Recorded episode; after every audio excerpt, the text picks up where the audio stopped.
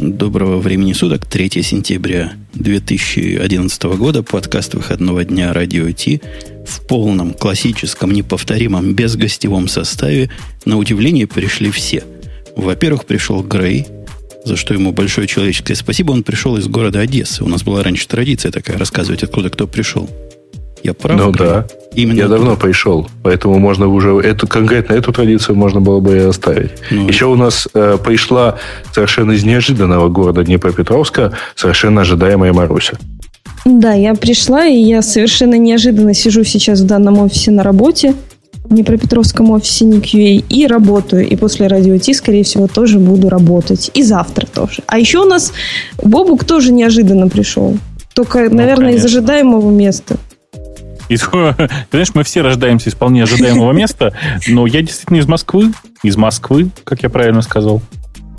Меня мальчонку тогда совсем молодого седая мать родила. Что-то пришло на Я даже, Главное, что сразу прямо... Да. Э, к сожалению, сегодня с нами даже в чате нет нашего дорогого, любимого, уважаемого Свана, поэтому все молимся, чтобы чат, чат работал нормально сегодня. Пока а, молимся мы, разумеется, над Свана, да? Пока он Конечно. 300 гавриков выдерживает, чтобы там не говорили те, мы не можем зайти в чат, мы не можем. Кому надо, уже там. Итак, предлагаю, значит, начать или начать, как говорят большие специалисты русского языку. И мы перенесли в прошлый раз юбилей. Юбилей перенесли, это нормально, потому что 5 лет плюс-минус неделя туда, неделя сюда, я не думаю, является какой-то погрешностью, просто статистическая погрешность. Это как Яндекс, он 100% ап, а иногда 4 часа даун. Вот так и у нас примерно. Ну, 4 часа в год, это, знаешь, это вообще прилично. Так, это не, очень хорошая в год, а в 11 лет. Ну, ладно, спокойно. Я уже нашу были фейлы рас... раскрыл. Так что можешь защищать. Когда ты успел, негодяй? Я, я написал такую таинственную фразу. Мы устроили совершенно замечательную разводку в прошлом или в позапрошлом выпуске. Она была полнейшей удачей и полнейшим провалом одновременно. Потому что никто не понял, что их разводили. А, ну это как обычно. Ну что, господи. Это как, э, помнишь историю с Эльдаром, да? Тоже до сих пор ведь не, большая часть людей уверена, что это все ну, не разводка, идея, а все, да. было, все, все, было, все было на самом деле. Тут то же самое. Ну да, мы заранее подготовили, заранее договорились, что, что я Яндекс ругаю, а Женя защищает. У нас, знаете, такое периодически случается. Ну, вообще, после того, как в каком выпуске 1 апрельском года 4 назад поверили, что мы продались с потрохами Microsoft, меня уже ничего mm-hmm. не удивляет. Ну, слушай, ну так, это же было качественно, ты вспомни. Мы же ведь даже слоганы подогнали. Помнишь? Да. Наступает супер время, там все дела. До сих пор с ностальгией вспоминаю. Росновский был в шоке, как сейчас помню. Куда мне катится, говорил. Росновский все время где-то, то в шоке, то в Канаде. Да, Росновский уже просто купил трактор. Так, э, поскольку у нас празднования начались, вот у нас первое. Предлагаю разделить подкаст на две части – Первая часть празднование, вторая часть повествовательная. И есть возражения? Нет, Нет возражения. А еще есть предложение, их знаешь, как две расчески, так это совместить. Сначала полоса празднования, потом полоса повествования, потом опять полоса празднования. Як а? сало. Крей такой умный. То есть так. Генетически модифицированный. А у вас бывают генетически модифицированные свиньи? Чтобы у нас все сейчас без ГМО. У нас с ГМО надо очень постараться найти что-то. Да, вот как-то все пишут без ГМО. Это, знаешь, это как э, в анкете, когда э, на американскую визу заполняешь, так прямо и спрашивают, участвовали ли вы в геноциде. Очень интересно посмотреть на тех, кто отвечает «да». В моем заявлении на гражданство таких вопросов дюжина было, которое называется «облико морали». Проверите, ну, хорош ли у меня, был ли я на оккупированной территории, например, тоже интересуется. Не только первый или второй отдел интересовался, этим второй отдел но и здесь государству надо знать. Ладно. Слушай, а почему они, кстати, это, знаешь, короткий политический вопрос. Вот почему они не стесняются? Точнее, почему не стесняются? Вот они посмотрели бы в паспорт, сказали, о, какая у вас смешная фамилия. Вы не еврей? Я вот уверен, что вот у Гослинга, когда он э, когда его принимали на работу в Google, его прямо так и спросили, о, какая у вас фамилия смешная, вы Microsoft И вот теперь он на них таки обиделся, да? Мне кажется, что да. Мне кажется, что после этого это тоже Гослинг. Они решили, что он украинец, мне кажется. Да ну, какой-то частично лысый и частично бородатый. Как-то вообще никуда не подходит. Я как раз тему открыл, о которой Боб говорит. Частично лысый, частично бородатый, это очень хорошо. А тема такая совершенно не для гиковского выпуска, конечно. На самом деле Джеймс Гослинг, тот самый, который автор Java, любимого языка Умпутуна, как-то кто же не знает Java. Некоторые его даже пьют. Вот. А он, на самом деле, ушел из Гугла и теперь присоединился к э, компании Liquid Robotics. Ж, блин, как это? Жидкие роботы, да? В общем, которые производят э, всяких там роботов для исследования океанского дна. И будет он там Chief Software Architect. Ну, вот и... Я подозреваю, что эти жидкие роботы примерно так же, как пластиковая логика в той компании, которую мы выпуск назад обсуждали. То есть э, просто пластиковое, ну, наверное, потому что гнется прибор, а здесь жидкое, потому что в воде плавать должно. Думаешь? А может быть, они да действительно жидкие? Ну, если, если для них все писать на Java, то они будут очень большие и медленные. Ой, не не, ну, место. Они просто будут очень много есть памяти. На самом деле, мне сегодня нужно... Или дна океана, да? Мне нужно хвалить Java, да, потому что в соседнем помещении сидит начальник, который он пишет на Java, слышит. вот поэтому, да, поэтому Java это очень клево, на самом деле, вы не понимаете. И именно океанское дно, вот оно... Подходящее место Подходящее. для этого языка. Да. Женя, я не, могу, я не могу. У нас тут в чате просто прекрасный комментарий, который я не видел никогда. Fireworks 17 пишет, цитирую, евреи пишут на Яхве. На нашем православном Яхве. Нет, это гениально. Слушайте, вы просто... Ой, господи. Да. Слушайте, вы, вы Мне смеетесь, нужна аптечка, да. Вы смеетесь, а, собственно, уход Гослинга не то, что из Гугла. Ладно, бог с ним ушел из Гугла. Кто из Гугла не уходит в эти дни? А даже то, Карл, что... по-моему, да? да? Даже Карла ушли. А то, что он после 26 лет занятия вот в около Java, ну, не 26 лет Java, конечно, но 26 лет он в Сане был, и фиг знает, сколько Java занимался – теперь он как-то не совсем Java будет заниматься. Потому что в жидких роботах, ну, наверняка там есть куда Java тоже воткнуть, но, как я подозреваю, я тут с Греем согласен, утонет же гад. Не, ну что ты, ты, ну все не так. На самом деле, мне кажется, что тут все очень просто. Значит, ребята из Liquid Robotics, они решили в какой-то момент, что их роботам страшно не хватает плавучести. Для этого они должны все переписать на Java, потому что искренне считают, что Java но. А, а у него, как известно, положительная плавучесть. Оно, как известно, не тонет. Блин, они отстали. Сейчас в этом смысле все на скале переписывают. Не-не-не, они, они отстали в том смысле, что если бы они хотели действительно положительной плавучести, им нужно было бы прикупить кого-нибудь из разработчиков C-Sharp. Вот по мне так так примерно. Или PHP, ага. Не, ну там... А, кстати, это уже... точно мысль, да. Не, ну тогда бы, конечно, они просто бы взлетали и исследовали бы океанское небо.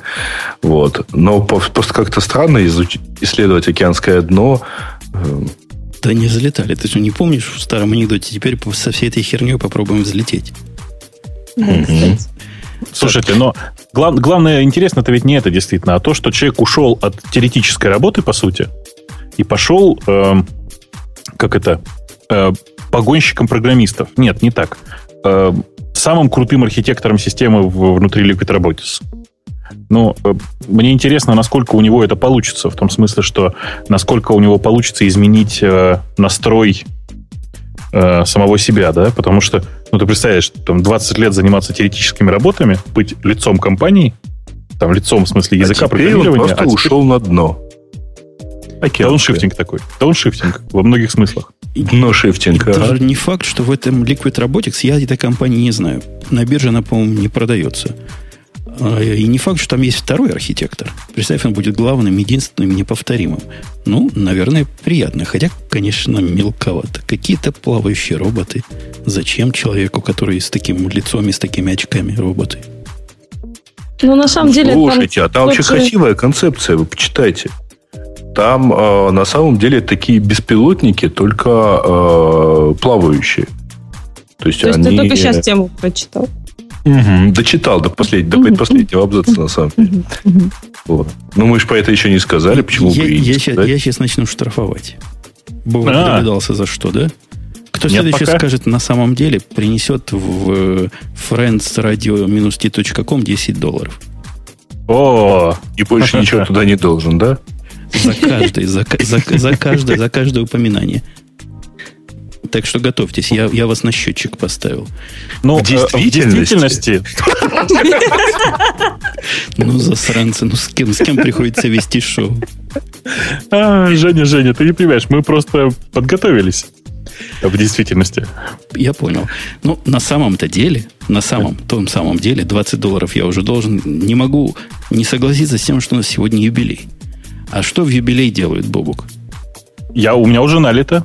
Это, это... Принимают поздравления и подарки. Подарки обязательно. Подарки, подарков, я боюсь, не дождемся, хотя по поводу подарков у меня там есть особое, особое мнение. Нет, вспоминают э, былые дни. Вспоминают, как это все начиналось. И я предлагаю вам всем, дорогие слушатели, прикоснуться к истоку. Дадим им, Бобук, исток, за исток потрогать. Ну, только нежно. Оторвут же нахрен. Оторвут, да, с частями, с корнями. А мы потихонечку. Потихонечку. Сегодня мы представляем вашему драгоценному вниманию пилотный выпуск нового подкаста, пока условно названный Ти-радио. Кстати, как, коллега, тебе название Ти-радио? Да, меня все устраивает, особенно если вспоминать историю с Василием Стрельниковым и названием подкастинга как э, «Радио 2.0» или «Веб-радио 2.0». По-моему, очень неплохо получилось. Ти-радио, в общем, неплохо. Ти-рекс, помнишь? Я представлю своего уважаемого коллегу, который на той стороне океана и совершенно в другом неправильном полушарии находится. Это известный всем Бобук. А с этой стороны не менее известный, я надеюсь, Умпутун. Ну, я думаю, что даже более известный, потому что если сравнивать популярность наших с тобой подкастов, у тебя, конечно, планочка повыше. Ну, ты просто... Ты, ты видишь, отец родной, какой, какой ты был скромный тогда? Что с тобой случилось я... за эти годы? Не-не-не, да. Я и сейчас. Ты не представляешь, какие усилия мне приходится прикладывать для того, чтобы быть этой наглой, жесткой, беспринципной сволочью. Скотиной. Говорят, тут Абобук такой молодой тогда был.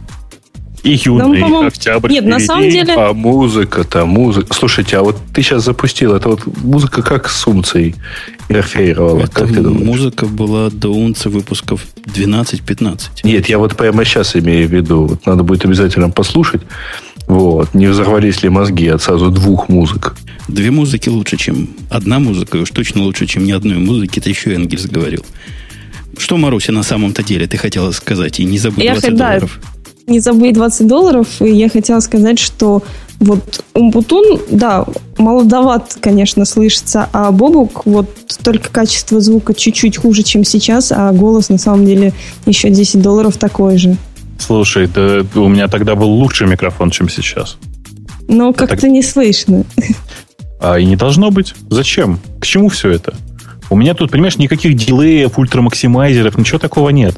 Я говорю прямо в микрофон, без всяких компрессоров, без всяких теплым голосом. А, своим теплым ламповым голосом. А, лампа у меня здесь целых две. Одна на 60 ватт, а вторая вот сейчас она в как, как э, питание микрофона. Она такая светодиод, светодиодненькая. Угу, угу, угу, угу. Она ага. Так расскажите хоть. Светодиодный звук. Ну что, Бобок, расскажи, как все начиналось. Как мы до жизни такой дошли, чтобы поняли, что стояло до, этим, до этого самого нулевого выпуска. Вдруг тут есть а, такие... Ну, по-моему, мало кто, мало кто, наверное, уже помнит, но у нас был такой э, Daily Geek Show, который мы пытались тянуть аж целых 79 выпусков. Э, и все. Ежедневное. Ну, оно было почти ежедневное. Мы пытались mm-hmm, ежедневное, потом оно скатилось в два, там в четыре раза в неделю, потом в два раза mm-hmm. в неделю. Mm-hmm. Это было тяжело. Это было тяжело.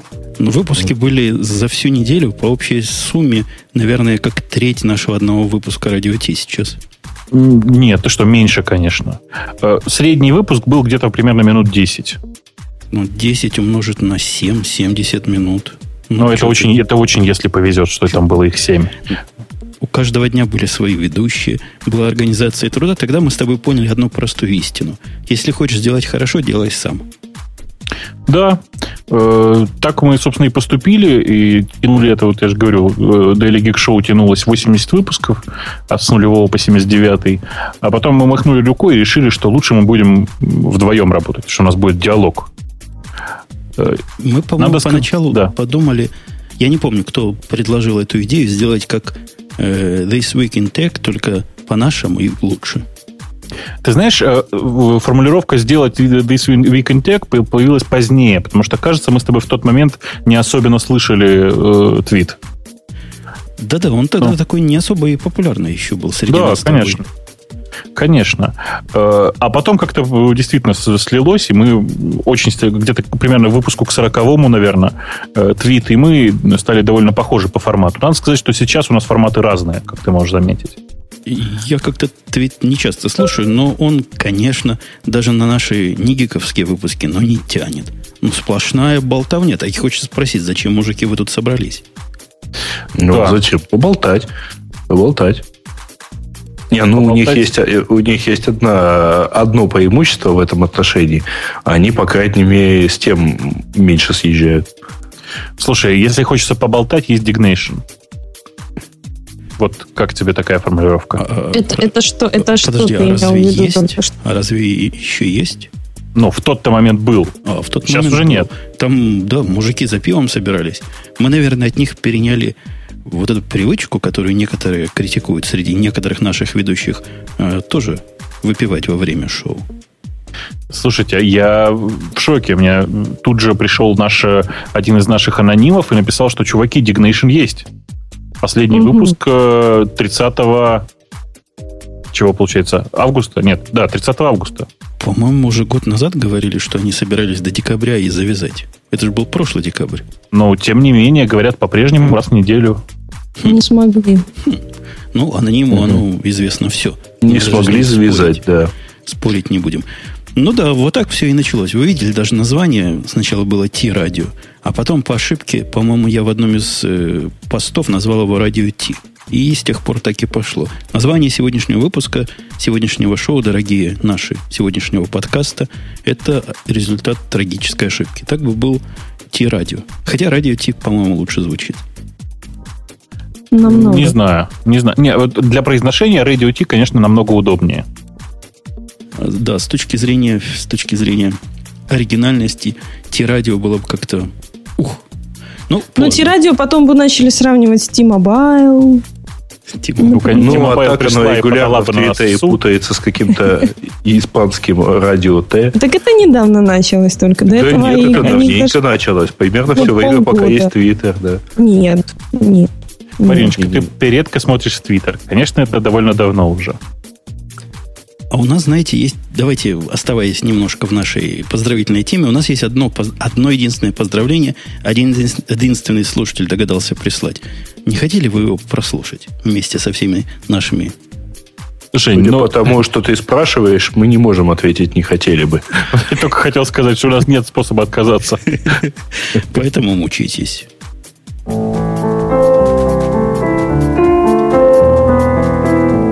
Здравствуйте, уважаемые ведущие подкаста «Радио Ти». Меня зовут Михаил, и я с большим удовольствием хотел бы поздравить вас, как ведущих и создателей, и себя, и многих моих коллег-слушателей с пятилетием такого замечательного аудиопроекта, как подкаст «Радио Ти». «Радио Ти», безусловно, является исторически знаковым подкастом, в чем, несомненно, заслуга вас, ведущих, колоритных, незаменимых и неповторимых. Бумажки читает. Освещение событий из первых рук, грамотное, многостороннее представление новостей IT-индустрии, умелое толкование и разъяснение тонких и сложных вопросов программирования, прямота и животноводство, юмор, а также, разумеется, идеальный звук. Все это визитные карточки подкаста «Радио Ти». Я являюсь вашим верным слушателем, начиная с одного из 30-х выпусков – и с тех пор я не пропустил ни одного подкаста. В основном ваши подкасты я слушаю в своем аудиоплеере, и как многие хорошие книги зачитываются до дыр, так и ваши замечательные подкасты заслушиваются многократно и заучиваются практически наизусть. Итак, да, я, Слушай, я, я по-моему, остановил. Да. А по-моему, свой, свой да. текст не смог, не смог э, выучить наизусть, а наши подкасты, видишь, учат. Ну чего вы стебетесь прям? Ну, Не-не-не, ну, на самом деле, я, конечно, очень благодарен. Я, конечно, очень благодарен. Но вы поймите, что если я сейчас скажу, «А, как хорошо рассказал, все опять скажут, ну вот Бобук опять, значит, сам себя хвалит. Поэтому нет, конечно, это ужасно, это ужас какой-то. Мы же Подожди, идиоты. Это ты был? Все... А, а Маковод, да. Маковод – это хорошо. А у него а, это, судя по всему, он в GarageBand записывал, а там вот эта вот функция автолевела. По-моему, он в конце, если я правильно и ни с чем не путаю, хвалит нас за то, что мы его на Apple подсадили. Вот я не стал это включать, потому что ну сколько ненависти сразу на нас выплеснется после вот такой подсадки. Конечно. А он, главное, родителям-то рассказал, что у него... Apple... Первая доза бесплатно, да. Да Нет, вы, слушайте. Злые вы. Не-не, вы, вы, вы поймите нас правильно. То есть вы поймите меня правильно. Я же на самом деле рад. Я правда очень рад, что люди такие вот искренне так это пишут все. Откровенные. Меня, меня, знаете, на прошлой неделе страшно порадовал чей-то твит о том, что ну вот в субботу не было, в какую-то субботу не было радиота, и у меня все биоритмы сбились. Конец цитаты. Я думаю, вот, блин, представляете, вот у людей насколько все. А какой взрыв рождаемости будет через, у гиков через 9 месяцев? Угу. Так, подожди, гики не размножаются. Да, в неволе. К сожалению. Они так тоже думают, да. Я предлагаю... Да, ну ничего, через пару недель узнаем. Там как раз первые сроки подойдут. Я предлагаю вот этими, вот этими аплодисментами, вот этими оглушительными аплодисментами завершить поздравительную нашу часть, перейти к нашим обычным темам. Хотя я обещал в эфирчик принимать поздравления, но в принципе мы догадываемся, что поздравля... поздравляющие могут сказать. И, и им спасибо за это. Кстати, еще по поводу спасибо. 150 выпуска, вот когда у нас был прошлый юбилей, у нас произошел качественный скачок в взаимопомощи с нашими слушателями. Вы вообще в курсе, дорогие? Нет. На что Мы? я намекаю? Мы я, дорогие, я, да. намекаю я намекаю на то, что у меня сейчас в студии два прибора есть, которые целиком и полностью построены на помощи наших слушателей. Это поразительно.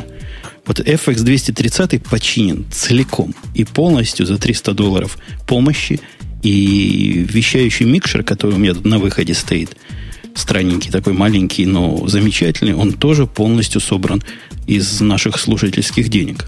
Короче, молодцы, нечеловеческие. Как он их отделяет, а? Не знаю. Но у меня тут никаких приборов от слушателей не стоит. У меня приборы... Ты намекаешь? На слушательницу, на, на слушательницу, собственно, в основном, да. А, Ах. Я что хотел сказать? Я хотел сказать, что я хотел сказать, что мне кажется, вот с поздравлениями пора завязывать, потому что э, надо и к темам вернуться. Вообще пора и совесть знать. У нас, да, давайте вспомним, что у нас сегодня суровый гиковский выпуск. И есть замечательная тема, которую я нашел. Я даже не знаю, как ее обозначить. Так сказать, сложно о простом. Называется она Issue-Based Development. Я, я замолчал, да, да, я... давая Бобуку шанс прочитать, о чем речь идет. Не-не, я, я, в принципе, догадываюсь, что может идти, о чем может идти речь в данном конкретном случае. Это, наверное, про то, что на каждое э, твое предварительное действие нужно завести таск, да? Ну, примерно так. Вообще, некая компания EQRF, наверное, известная, в своем бложике опубликовала статью с открытием новой технологии проектирования, программирования и сопровождения программ. Ну, с их точки зрения новая. И назвали они ее IBD они ее так не назвали, я ее так назвал. Но полностью вот это issue-based development, и есть у них ряд пунктов, которые, которые они открыли для всех, для нас. Марусь, ты пункты видишь? Да вижу я пункты эти. Как-то ты без. А что ты так грустно это? Ты, ты думаешь, тебе это сейчас внедрять придется? Нет, просто вот, вот мне нравится, как обычно э, придумывают всякие различные методы, способы э, того, как лучше организовать вообще процесс разработки. Да? Давайте использовать тикеты, не использовать там что-то еще. Давайте делать тесты, давайте не писать тесты. Давайте юнит-тесты делать. И, и там и TDD, и, и все что угодно. А в итоге-то, в итоге получается, что каждый использует то, что то, что получается, то, что в итоге приемлемо для всех. И это далеко не всегда какой-то отдельный вот такой вот метод. Это скорее совокупность. Да, Ты да, знаешь, да, Майк, результате... я тебе скажу, хуже всего, когда в результате каждый отдел в компании использует что-то свое. Нет, Нет ну в этом случае, я, конечно... Я вам скажу другое, Маруси, игры. А в результате вся цивилизация под угрозой от одного дятла со всеми этими использованиями. Ну, давайте, давайте к теме. А Дятлов не один при этом, да, и пользуется этой. Слушайте, а я давайте я вот просто коротко спрошу, если я неправильно понял, я пойду это читать более. Я прочитал по диагонали, у меня такое ощущение, что они прочитали про GTD. Нет. Ты неправильно Нет. понял, я тебя успокою. У них первый ну, пункт, который практически покрывает и все остальные пункты, является его суперсетом, я бы так сказал на специальном языке, записывать всю работу через и, и иши. Давайте под... То есть по, ишами. Разбить, э, да, насколько я понимаю, разбить, грубо говоря, всю работу на проблемы. И эти проблемы потихоньку решать, правильно? Да не, еще проще. Нет. На каждый чих открывает тикет. Вот это основной ага. и неповторимый концепт вот этой... Вот этой я же говорю, ребята, GTD. Все записывайте. Ну, они тут конкретно говорят, почему. Я, собственно, их понимаю. Вот, Бобок, можно спросить тебя нелицеприятный вопрос? Давай.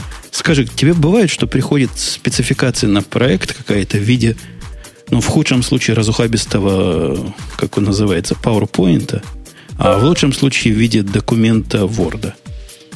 Ну, конечно, бывает.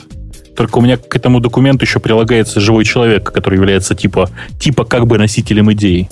А ты не делаешь то, что делаю я. Я, когда гляжу на этот документ Word, теперь говорю, после этого говорю, а теперь, дорогой или дорогая, в основном дорогие у нас в Word любят, сходи в наш тикетинг-систему и открой, пожалуйста, один или больше тикетов вот на все это безобразие.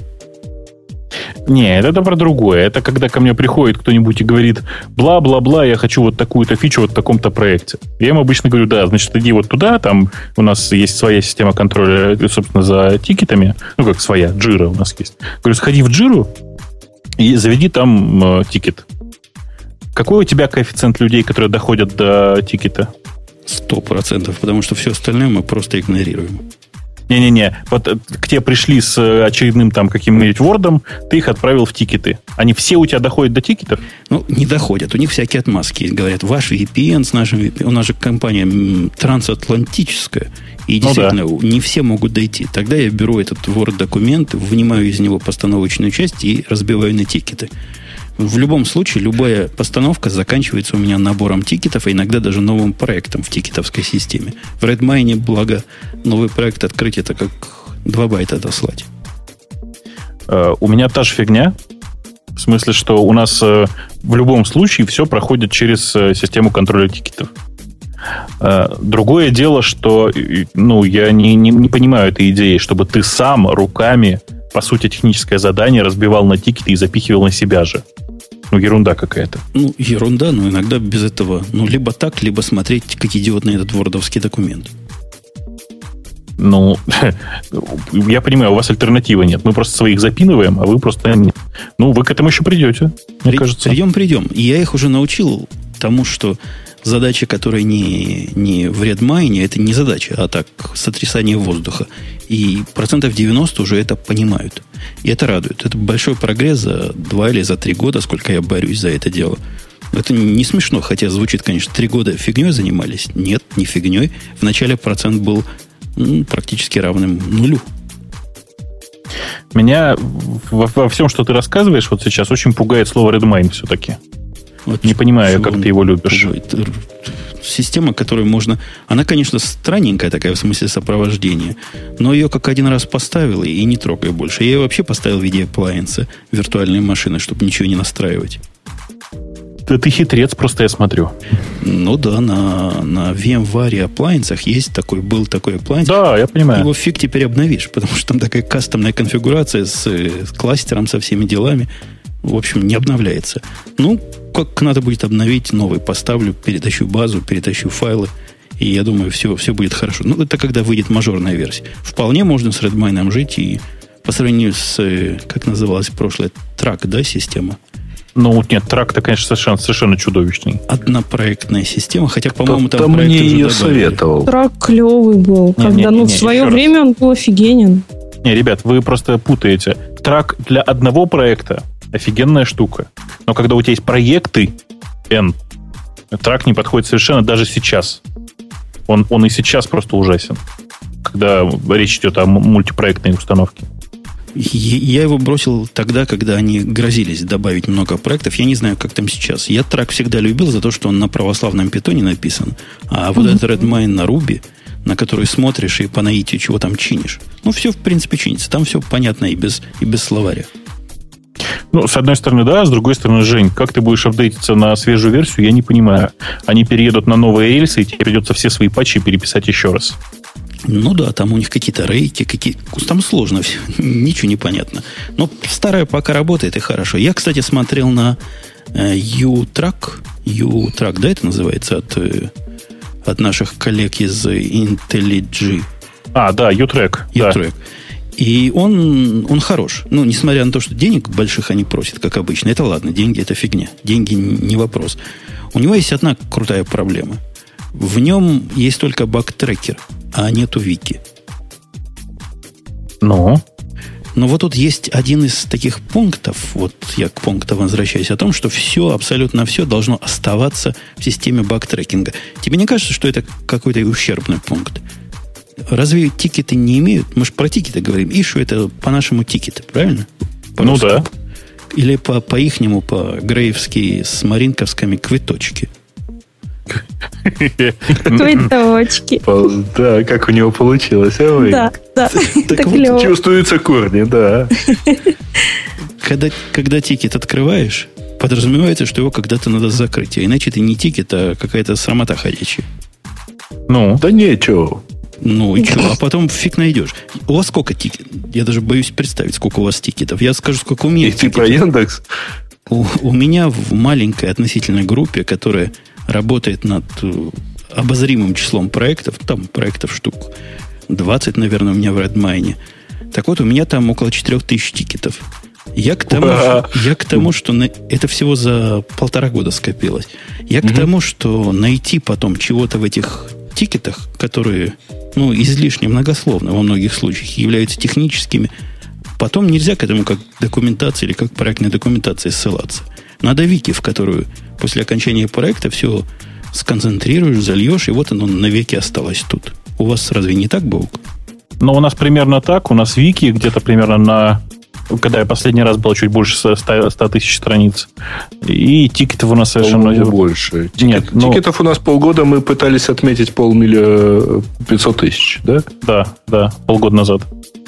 Угу. Ну, вот с тех пор, ну, там на самом деле существующая Jira, там, она, мягко говоря, сильно не справляется. То есть разработчики уверены, что она падает на 200, на 200 тысячах, кажется, а у нас она вот почему-то до сих пор работает. Ну, то есть, почему, понятно. Потому что к ней много усилий прикладывается. Слушайте, а почему Слушай, Сван а? не может все это слышать? Мы что такое сказали? Я вот тоже читаю, думаю, может, вы как-то что-то не так говорите, а он знает больше. Он, он просто слушает, слушает и говорит, господи, я опять на работе, что ли? Да. Не, а у нас, кстати, да, действительно, у нас при том, что Вики сильно, ну, то есть Вики совершенно другая, это не та же система, что и Jira, но они в итоге сами там слились в итоге друг с другом, то есть там интеграция достаточно сильная, уже потом саморучно написанная. Я хочу сказать вот ребятам из Ю-трека этого, или трака этого, они в прошлый раз нас выслушали. Ты помнишь, Бобок, у нас был человек, мы ему сказали, ну что ж такое? Да, да, да. Ну что ж, почему ж нет бесплатно? И они сделали бесплатно. Я считаю, что это наше с тобой достижение, одно из величайших за последние пять лет. Ну, нет. Мне кажется, что это оно не самое великое. Ну, хорошо, давай, я соглашусь с твоей формулировкой, одно из величайших, да. Одно... А какое самое великое? Ну, я не знаю даже. Их столько было великих. Даже труд, так, трудно, так выбрать сложно, да. Трудно сортировать. Да. Так вот, если они послушают нас еще раз и добавят вики, что, собственно, ну, несложное же дело. Ну, прямо скажем, несложно. То я им обещаю купить кучу лицензий. Кучу. Оплачу лично труд всех, кто это самое вики будет писать из кармана своей компании. Так что пишите. Будет вам еще один хороший жирный клиент. Второй пункт, который, или второй, или третий, они предлагают, вот эти ребята, изобретатели новой технологии, все тикеты собирать в одном месте. Но это как-то странно, если не так. Э, я что-то просто уже потерял, потерял твою мысль, если честно. У меня к тебе, знаешь, контрольный вопрос. Скажи, пожалуйста, а э, это просто вот в тему разговора. Как ты думаешь, насколько появление у тебя вот этой системы тикетов и то, что все происходит через, через тикеты, замедляет работу? Только ускоряет. Я абсолютно уверен, что ускоряет, потому что я жил в эпоху, не поверишь, во-первых, до системы контроля версий я жил, до системы баг-трекинга и до принудитель, принудительного засовывания всего в тикеты. И я могу сравнить. Когда тебе дают Word документы, говорят, а ну-ка сделай так – как тут написано. Но это типичный вот этот waterfall. Это типичная ситуация обновляющихся спецификаций, которые каждый раз разрабатываются, которые трудно разбить на мелкие проекты, в, в отличие от мелких и вполне понятных и предназначенных для людей тикетов, в которых можно и работу отслеживать, и комментариями делиться, и работать вот с этим замкнутым куском вселенной. Да. Но у меня пока нет такого впечатления, что это что-то ускорило. У меня впечатление, что наоборот, это, конечно, сильно замедляет, э, потому что вместо того, чтобы разговаривать человеческим языком, человек э, пишет комментарий к, тви, к твиту, говорю, молодец, к тикету, э, и после этого уходит, там, соответственно, на, на полдня заниматься другими делами. Быстро что-то делать с помощью тикетов, как мне представляется, слабо возможно. Ну, у тикетов есть несомненный плюс о том, что они хранятся и в голове держать не надо я не знаю, как у вас, у нас бывает, что нашлось чего-то такое, на что мы ответить сейчас в принципе не можем. Ну, недостаточность информации, времени, еще чего-то. Через полгода к этому можно вернуться, если есть необходимость, увидеть все наши прошлые мысли, из головы бы ты это все не вспомнил. Все бы это пришлось заново поднимать откуда-то и охотиться за этими данными. Ну, блин, понимаешь, ты, ты, ты как бы, я же тебе говорю, ты с одной стороны прав, с другой стороны, зада... когда все сводится, даже мельчайшие задачки сводятся к тикетам, то, конечно же, это увеличивает время на коммуникации и все такое. Ну, ты еще скажешь, что писать тест увеличивает время разработки. Я тебе сразу выключу mm-hmm. первый микрофон. Ты знаешь, смотря, э, смотря что ты пишешь. То есть бывают такие ситуации, в которых, э, конечно же, писать тесты это терять время. Не бывает таких ситуаций, разве что если вы не пишете э, скриптик на питоне или на баше размером в один экран. Ой, кстати, я тут нашел, Бобук, по твоему совету, вот просто а? случайно. Как-то мы в подкастах говорили так. про Sublime, Sublime Edit, что такое. Да, да, да, да, да. Sublime текст. Во, Sublime текст. И мне на днях пришлось тут править довольно разухабистый скрипт на питоне. Я угу. долго думал, на чем же его править. Открыл комодо, комода, в ужасе закрыл. До сих пор не могу развидеть. Открыл Eclipse, ну, тоже это. Во-первых, туда его перетащить нельзя, какой-то проект создавать. Мне один файлик поправить надо. Открыл TextMate, как-то его пока настроишь под себя, три раза умрешь. И тут случайно открыл твой вот этот, твой рекомендованный сублим. Ой, я его хочу купить. А я, я уже не слажу с него даже. Я его уже купил. Он же прекрасен. Угу. Я тебе больше того скажу. Поставь development ветку, потому что в ней, конечно же, она, ну, во-первых, стабильная, она не падала у меня ни разу еще. Э, и в ней постоянно, постоянно, постоянно новые фичи. Знаешь, так вот смотришь и думаешь, господи, какое счастье, какое счастье, это все есть у меня. Мне кажется, нам пора выбивать корпоративную скидку вот, на, на, на нас, на радиот. Точно, оно, оно стоит там денег немалых для редактора, 60 долларов, по-моему, да, или 70 ну, даже. А, они, они тут четко говорят, у нас цена такая же, как у текстмейта. Все очень просто. И оно того стоит. Я, я TextMate, в принципе, принимаю, но тут чего я не могу принять, ты, ты наверное, пробовал в TextMate открыть файл размером там в несколько мегабайт, у которого неправильные окончания строк. Это да, ж, конечно. Это же, конечно. Это, же, это же ужас, это же кошмар какой-то. Я не да, знаю, что оно там да. делает, но память жрет просто как не в себя. Да, но э, я прямо страшно доволен от э, Сублима. Я прям вообще как Люся-Люся, я тащусь, это называется. А как же Слушайте, а почему он с меня денег не требует, а? Он ни с кого не требует денег.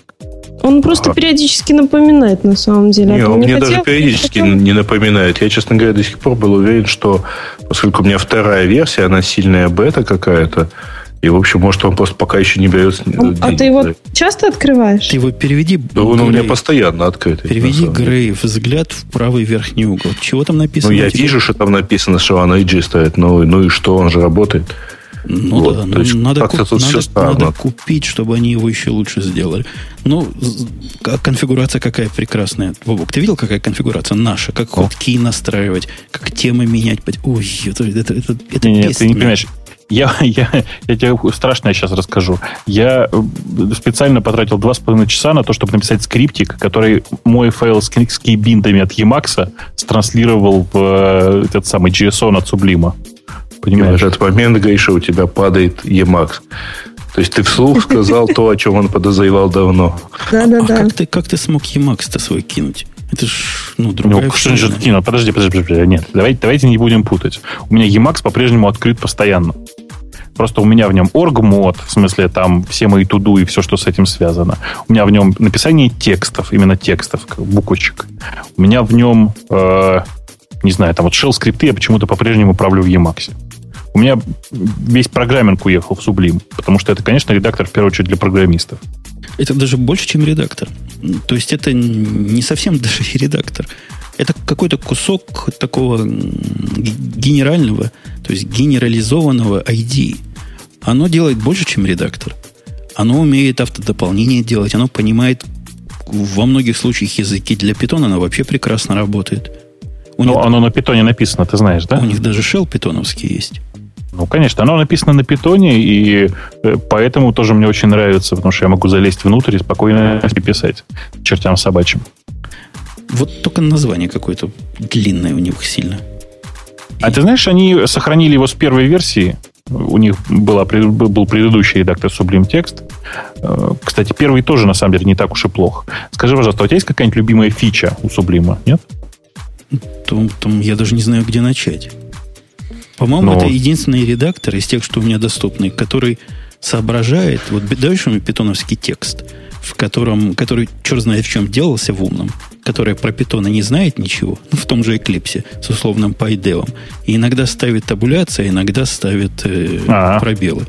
Вот это единственный редактор, который понимает, чего там хотели сказать, и делает правильную идентацию, и правильные вот эти полосочки проводит.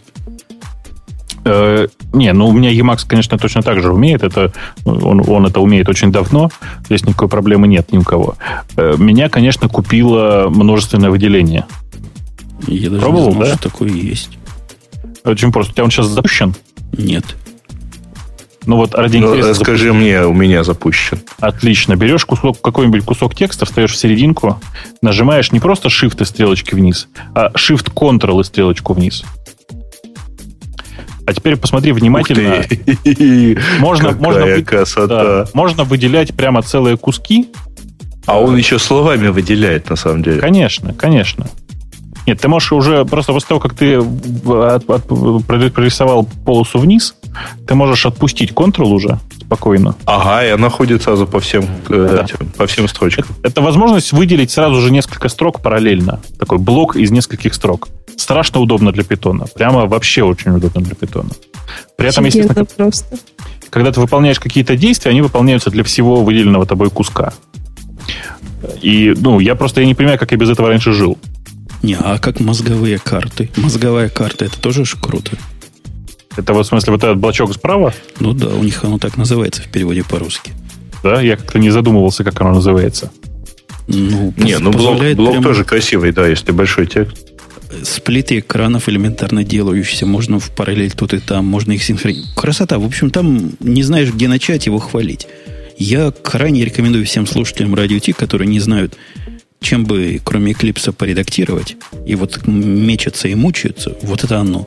Причем питоновские лучше всего. Башевские скрипты сам Бог велел. Все остальные скрипты и программы, да и на Java там вполне писать можно. В общем, красота. Я думаю, его для скалы себе поиспользовать. Э, я, на самом деле, посмотрел, сейчас у меня настройки для э, Сублима уже занимают тоже 14 килобайт, и потихонечку-потихонечку мы ползем. Э, в смысле, потихонечку объем увеличивается. Я чувствую, что рано или поздно он у меня перегонит Emacs, если таким, такими темпами пойдет. Я даже научился тему по тебе кастомизировать, потому что вот этот черный верх, ты, ты-то в черном любишь программировать, да? Я люблю в сером. Нет, у меня сода сейчас, э, ну, в смысле, выбрана тема под названием сода, которую я использовал для Emacs, она же у меня и для Sublime сейчас. И у меня, у меня, у нее серенькие табы, да, такие? Да-да-да-да-да тоже намучился, пока понял, как ее поставить, но смог. Короче, всем рекомендуем крайне. Обязательно дадим в шоу-нотках ссылку на это дело. Советую не жмотиться, а покупать, чтобы автор и дальше писал. Ну, я просто всем на всякий случай хочу подчеркнуть, что речь сейчас идет о Sublime Text 2. Он сейчас в разработке находится, и, э, конечно, он просто прямо ну, сильно отличается от первой версии. Тут есть о чем, э, есть, есть от чего порадоваться, давай скажем так. Возвращаясь к теме, кратко ее давайте закроем. Они еще предлагают сомнительную, по-моему, фичу связывать э, э, тикеты с выполненной работой. Понимаешь, о чем они, Бобук, намекают? Типа отчетность по тикетам? Не-не, типа линковать их с э, номером э, ревизии. Ага. Но я даже не знаю, что сказать. Но у, у, у, это у многих так и сделано. Мы такую схему не очень практикуем. То есть, грубо говоря, у нас нет э, такой жесткой привязки к номеру ревизии. Но э, закрывать, уметь возможность закрывать тикеты при комите, ну, прямо пишешь в комите, закрыл баг такой-то. Понимаешь, да? Не, ну это полезно. Но это, вот... это необходимый минимум. Да, да, да, я согласен. Но все остальное, это, по-моему, как-то не жизнеспособно. Я не смог понять прелесть всего этого, хотя у меня все это связано, в Redmine сделать легко, надо сказать, ну, абсолютно как-то не пользуется никаким успехом, равно как и связь системы тикетов с системой CI. Тоже как-то не совсем разные звери, и связывать их я бы не стал. Не знаю, ну, возможно. Возможно, ты прав. И еще один из этих пунктов, который более чем сомнительный, составлять эти тикеты как можно меньшими, причем идет про мелкость у них разговор, чтобы тикет мог сделаться одним человеком. Вот в этом, собственно, корень. Чтобы они не были групповыми ни в коем случае. То есть, подожди, разбивать вообще просто на мельчайшие атомарные те самые? Ну, на такие, которые можно дать одному программисту, который вообще не в курсе контекста. Мне кажется, это очень плохо закончится. Очень ну, плохо закончится. Я, я полностью согласен. Еще хуже закончится вот их последний пункт. Э, использовать open-close принцип. Ты, ты догадываешься, о чем речь идет? Нет. Принцип, который они тут пропагандируют, я бы за него убивал. О том, что то, что написано в коде, это высечено на камне. Говоря по-русски, если вы написали какой-то код, причем, заметь, не API, не библиотеку, код написали – то все изменения, которые вы можете сделать, код после этого закрыт. Вы его написали, закоммитили, он закрыт. А все изменения делаются только при помощи расширения существующего кода. Ты знаешь, там у нас в чате троллящий сван э, породил гениальную э, идею. Привязать к тикетам CRM чтобы отдел кадров и бухгалтерия сами смотрели на закрытые и незакрытые тикеты и не доплачивала премии, премии тем, у кого тикетов не закрыто. Ну что, вы смеетесь, а я против идеи э, проверять производительность программистов по... Там же можно и время считать, сколько ты потратил, сколько угу. ты сидел. Ну, конечно. Я угу. эту систему отключил просто волей своей, чтобы не было такого соблазна ни у кого. Гаиш, ты будешь смеяться, но у нас есть места, где так и делается. Где? Прости. В Яндексе. Не, не совсем так, но, в общем, список всякого рода открыто-закрытых тикетов э, очень полезен в ряде мест. Не-не, это про другое. Это, наверное, не про программистов, правда же? Нет, про программистов. Про, ну, тогда ты мне потом расскажешь, потому что это что-то новенькое для моей жизни. Не-не-не, оно, оно не, не, я надеюсь, оно не, никак не, не аукается, так сказать, э, в конечном размере. Но, в общем, э, отчеты типа там пол, половина офиса крутили гайку на 18, э, они, в общем, вот из, из оттуда вырастают. Это прикольно. Вот эта идея ага. open close принцип, который они тут пропагандируют, по-моему, они сильно обожглись на рефакторинге. Но я вообще не понимаю, что может вообще привести, привести людей к, э, к такому принципу. Электроток. Какая-нибудь шоковая терапия пропускали через мозг, и вот они такое надумали.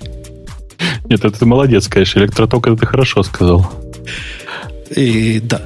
Ну все, я думаю, про issue-based development мы покрыли решительно все. Вы согласны со мной?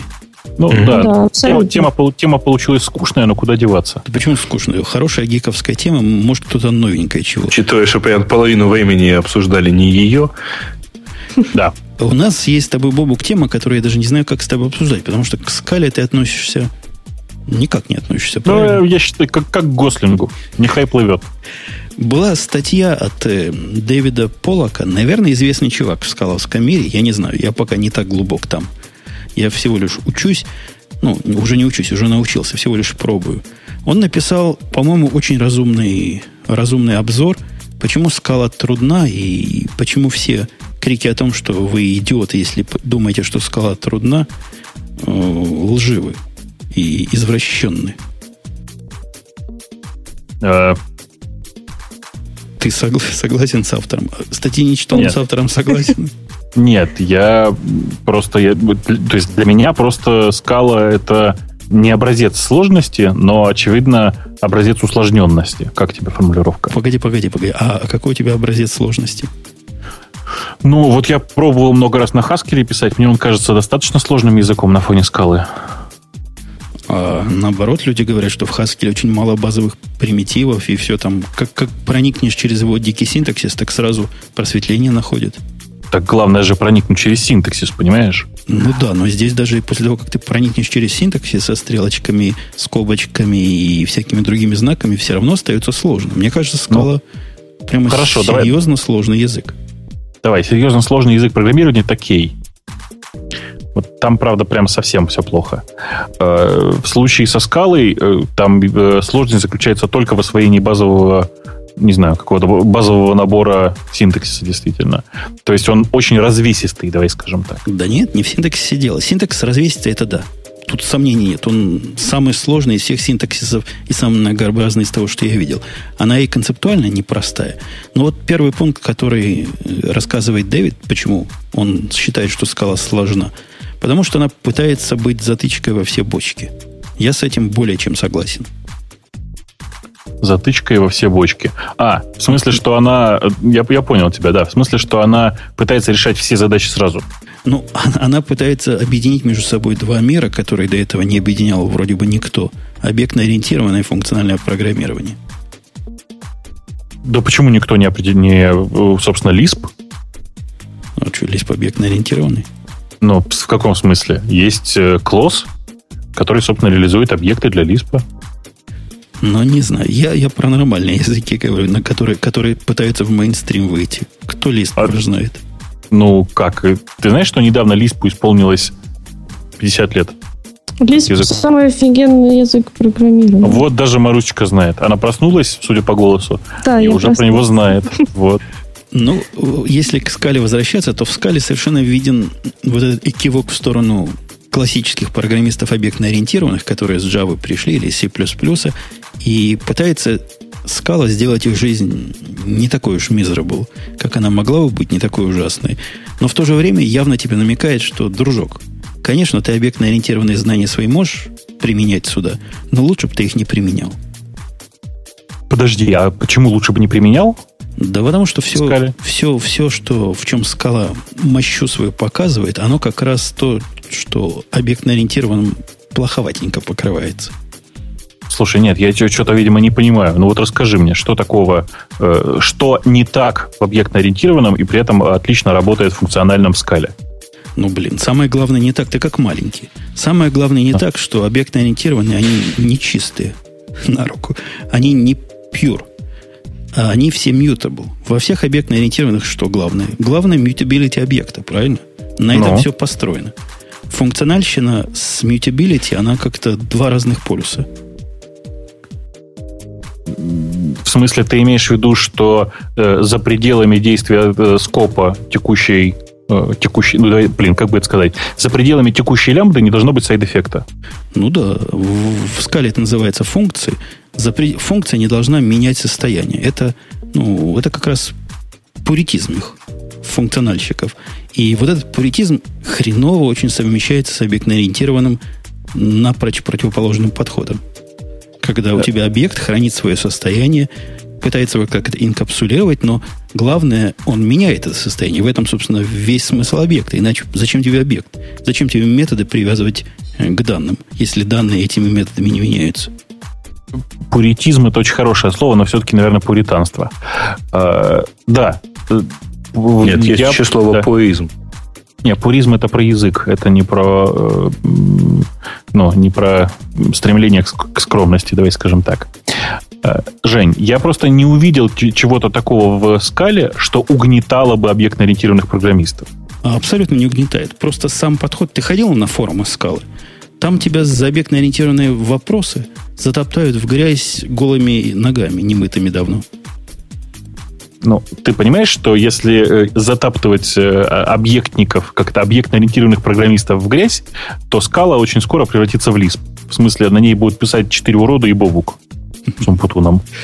Я, я все-таки пытаюсь как-то адаптировать скалу под свои, себя под скаловскую специфику и делаю это с, ну, с условным успехом, пока я смог двух человек в, свою, в свое стадо склонить. Так что еще пару лет и чувствую, я смогу в группе писать на скале. Второй проблема, которую они говорят, ID, говорят, саппорт, он более чем условный, он сак. Ты знаешь, это та же самая проблема, которая сейчас почти во всех интерпретаторах Lisp существует. Нет нормального способа э, работать с функциональными языками программирования в IDE. Ну, потому что функциональные языки программирования с самого начала разрабатывались как, э, ну, как, как REPL, понимаешь, да? Как, как э, система постоянного, постоянного выполнения кода. Хотя, с другой стороны, вот я смотрю на требования, которые вот этот Дэвид к ID предъявляет, и меня они как-то абсолютно не волнуют. Он хочет, чтобы ему ID паттерны подсказывал. Есть такие люди, которые ID для этого используют. Для меня ID это такой развесистый редактор с подстановками иногда, ну, более или менее успешными, с какими-то ограниченными возможностями рефакторинга. То есть я чувствую, для меня скала и в редакторе вот в этом, о котором мы раньше говорили, вполне покатит. Но видишь, если э, пользоваться э, всем набором функциональных... Э, э, не так. Если пользоваться чисто функциональными методами в программировании на скале, то большая часть того, что ты называешь рефакторинг, не нужна. Mm-hmm. Тебе тебе не нужен метод extraction, тебе не нужно выносить переменные из э, кода, ну и так далее. Но как же э, любимый рефакторинг? Переименовать все ссылки. Переименовать ну, все, все ссылки? референсы на какую-то функцию. Вдруг ты понял, что Подож... неправильно ее назвал. Подожди, как... подожди, подожди, какие референсы? Ты о чем? Ты же в функциональном стиле пишешь. Ну, подожди, вызовы функций будут? Вызовы функций? Ну, зачем? Не надо, они сами себя вызовут. Конечно, конечно, это все должно быть функцией один большой мейн, который вызывает из себя много всяких функций, причем они все анонимные. Конечно. Ну, тогда и они все, не придется. Они все лямбды, и тогда не надо переименовывать ничего. Хороший подход, нафиг тогда иди. Не, ну серьезная проблема у них про документацию. Я не знаю, ходили ли вы когда-нибудь смотреть Scala Doc? Это как Java Doc, только хуже. Нет, ну, оно сильно отличается от Java Doc тем, что Java Doc хотя бы иногда можно читать. JavaDoc всегда можно читать. И я не знаю, что можно проще JavaDoc придумать. Его можно как поэму читать перед сном. Э, проще, чем JavaDoc, это прекрасная новая документация от Python. Да, у Python документация вообще вообще да. супер. Кстати, у скалы есть тоже вот то, что есть в питоне. За что мы питон с тобой в детстве любили? За то, что можно dir сделать, помнишь? Ну да. А в скаловском интерпретаторе у них есть автодобавление, которое, собственно, dir заменяет. Ну, я-то просто давно перешел на iPad, и диром не особенно пользуюсь в последнее время. Э, но то, о чем ты говоришь, это как раз вот тип, типичная история про REPL, про то, что функциональные э, языки почти все очень сильно ориентированы на интерактивное исполнение. И когда ты пользуешься интерпретатором, именно таким вот интерактивным, конечно, тебе нужны функции, которые позволяют тебе completion делать внутри, э, ну, собственно, внутри, в самом интерпретаторе. Понятно, что они сделали, молодцы. Что тут? Потому такого? что в голову все это не влезет. И примеры, которые приведены в документации, они как будто бы специально написаны для того, чтобы человека с разумным мозгом убить на месте. Тут у нас пример приведен э, объявление flatmap э, функции. Это ж... Я не знаю, кому это можно показывать. Как тут сказано, по-моему, только мать может полюбить такое описание. Подожди. Э, я сейчас просто попытаюсь зачитать. Flatmap, квадратная скобка b, запятая that. Квадратная скобка закрывается. Открывается круглая скобочка. F двоеточие в скобочках А большое. Как прочитать этот символ? Скажи, Стрелочка пожалуйста. вправо. Стрелочка вправо. Traversable в квадратных скобочках B. Скобочка круглая закрывается. Открывается снова круглая скобочка. Имплицит BF. Двоеточие. Can build from квадратная скобочка открывается, лист A, квадратная скобочка открывается, закрывается, э, запятая B, запятая Z, квадратная скобочка закрывается, круглая скобочка закрывается, двоеточие that. Умничка. Мне кажется, Маринка только что просто случайно проснулась на, на слове that. Так нет, я вам скажу, это не самая сложная конструкция, которая там есть. Это просто пример конструкции к тому, что все пользуются. FlatMap это то, чем все пользуются. Ну, просто, ну, все. Но если ты функциональщик, ты этим пользуешься в скале через, через каждые 25 минут. А там есть гораздо более экзотические конструкции, которые даже Бобук бы, наверное, не осилил прочитать. Я проси, осилию прочитать все, но это мне не поможет. Я же ни слова не понял. А никто не понимает. Поэтому надо смотреть, как люди это используют, и читать какую-то вменяемую документацию, а не вот этот бесполезный скалодокс. Они собирались, я где-то читал, вынести вот эти все, всю экзотику, скрыть ее, только открывать для тех, кому особо надо, а оставить только человеческие описания, что я крайне приветствую. Но ну, меня вот такие описания не пугают, если, вни, если ниже можно прочитать, что же на самом деле имелось в виду. Ну, там, это, там с этим плохо. Там прямо с этим, с примерами совсем нехорошо. Если в Java доке на каждый более-менее нетривиальный класс есть пример его использования, то в Scala доке у тебя должен быть большой мозг, и ты должен сам представить, как это юзать. Прям я, я даже не знаю, что сказать. Ну вот, э, я не знаю, из-за этого ли, или вследствие того, или просто совершенно другая проблема, но есть проблема, которую совершенно четко автор объясняет. Если дать код, который написан человеком, который вот может через это прорваться, или даже как Бобук прочитать другому человеку, более нормальному, то у другого человека случится заворот мозгов. Э, у меня тут внезапно случился white noise. Простите. Э, да, э, я услышал, что ты сказал. Э, понимаешь, э, это традиционная проблема языков со сложным синтаксисом. Э, но я так понимаю, что автор статьи-то вообще имел в виду немножко другое. Ты просто прочитал, как это суть первого абзаца, первого предложения. Вообще там все гораздо глубже, и, грубо говоря, кривая обучения скалы устроена таким образом, что средний программист на скале от начинающего программиста отличается очень сильно. А уж разница между опытным программистом на скале и просто новичком, она просто настолько гигантская, что новичок вообще не понимает, что написано в коде э, человека, который на скале пишет давно. Это такой язык, который очень, очень мало похож на другие языки. Поэтому э, никакие навыки новичка не, не помогут ему подготовиться к тому ужасу, с которым он, к тому потоку боли и страданий, с которым он встретится, читая код э, такого э, настоящего скальщика. Справедливости ради, автор тут говорит, что, например, на Руби тоже текст нечеловеческий. Но несмотря на то, что он нечеловеческий, он как бы в едином стиле выдержан, и есть у них правильный путь сделать любую вещь. Ну, типа как у нас в любимом питоне. Есть хороший, правильный и православный путь. В скале же такого пути нет, и каждый делает свой путь абсолютно уникальным. А если он еще какой-то DSL прикрутил к этому, то, то вообще молодец. Да. Ура. Ура. В общем, да. В общем, от, от, силы, от силы у скалы и все проблемы, хотя я очень оптимистично смотрю на это. Вот я, я практически от нее местами фанатею.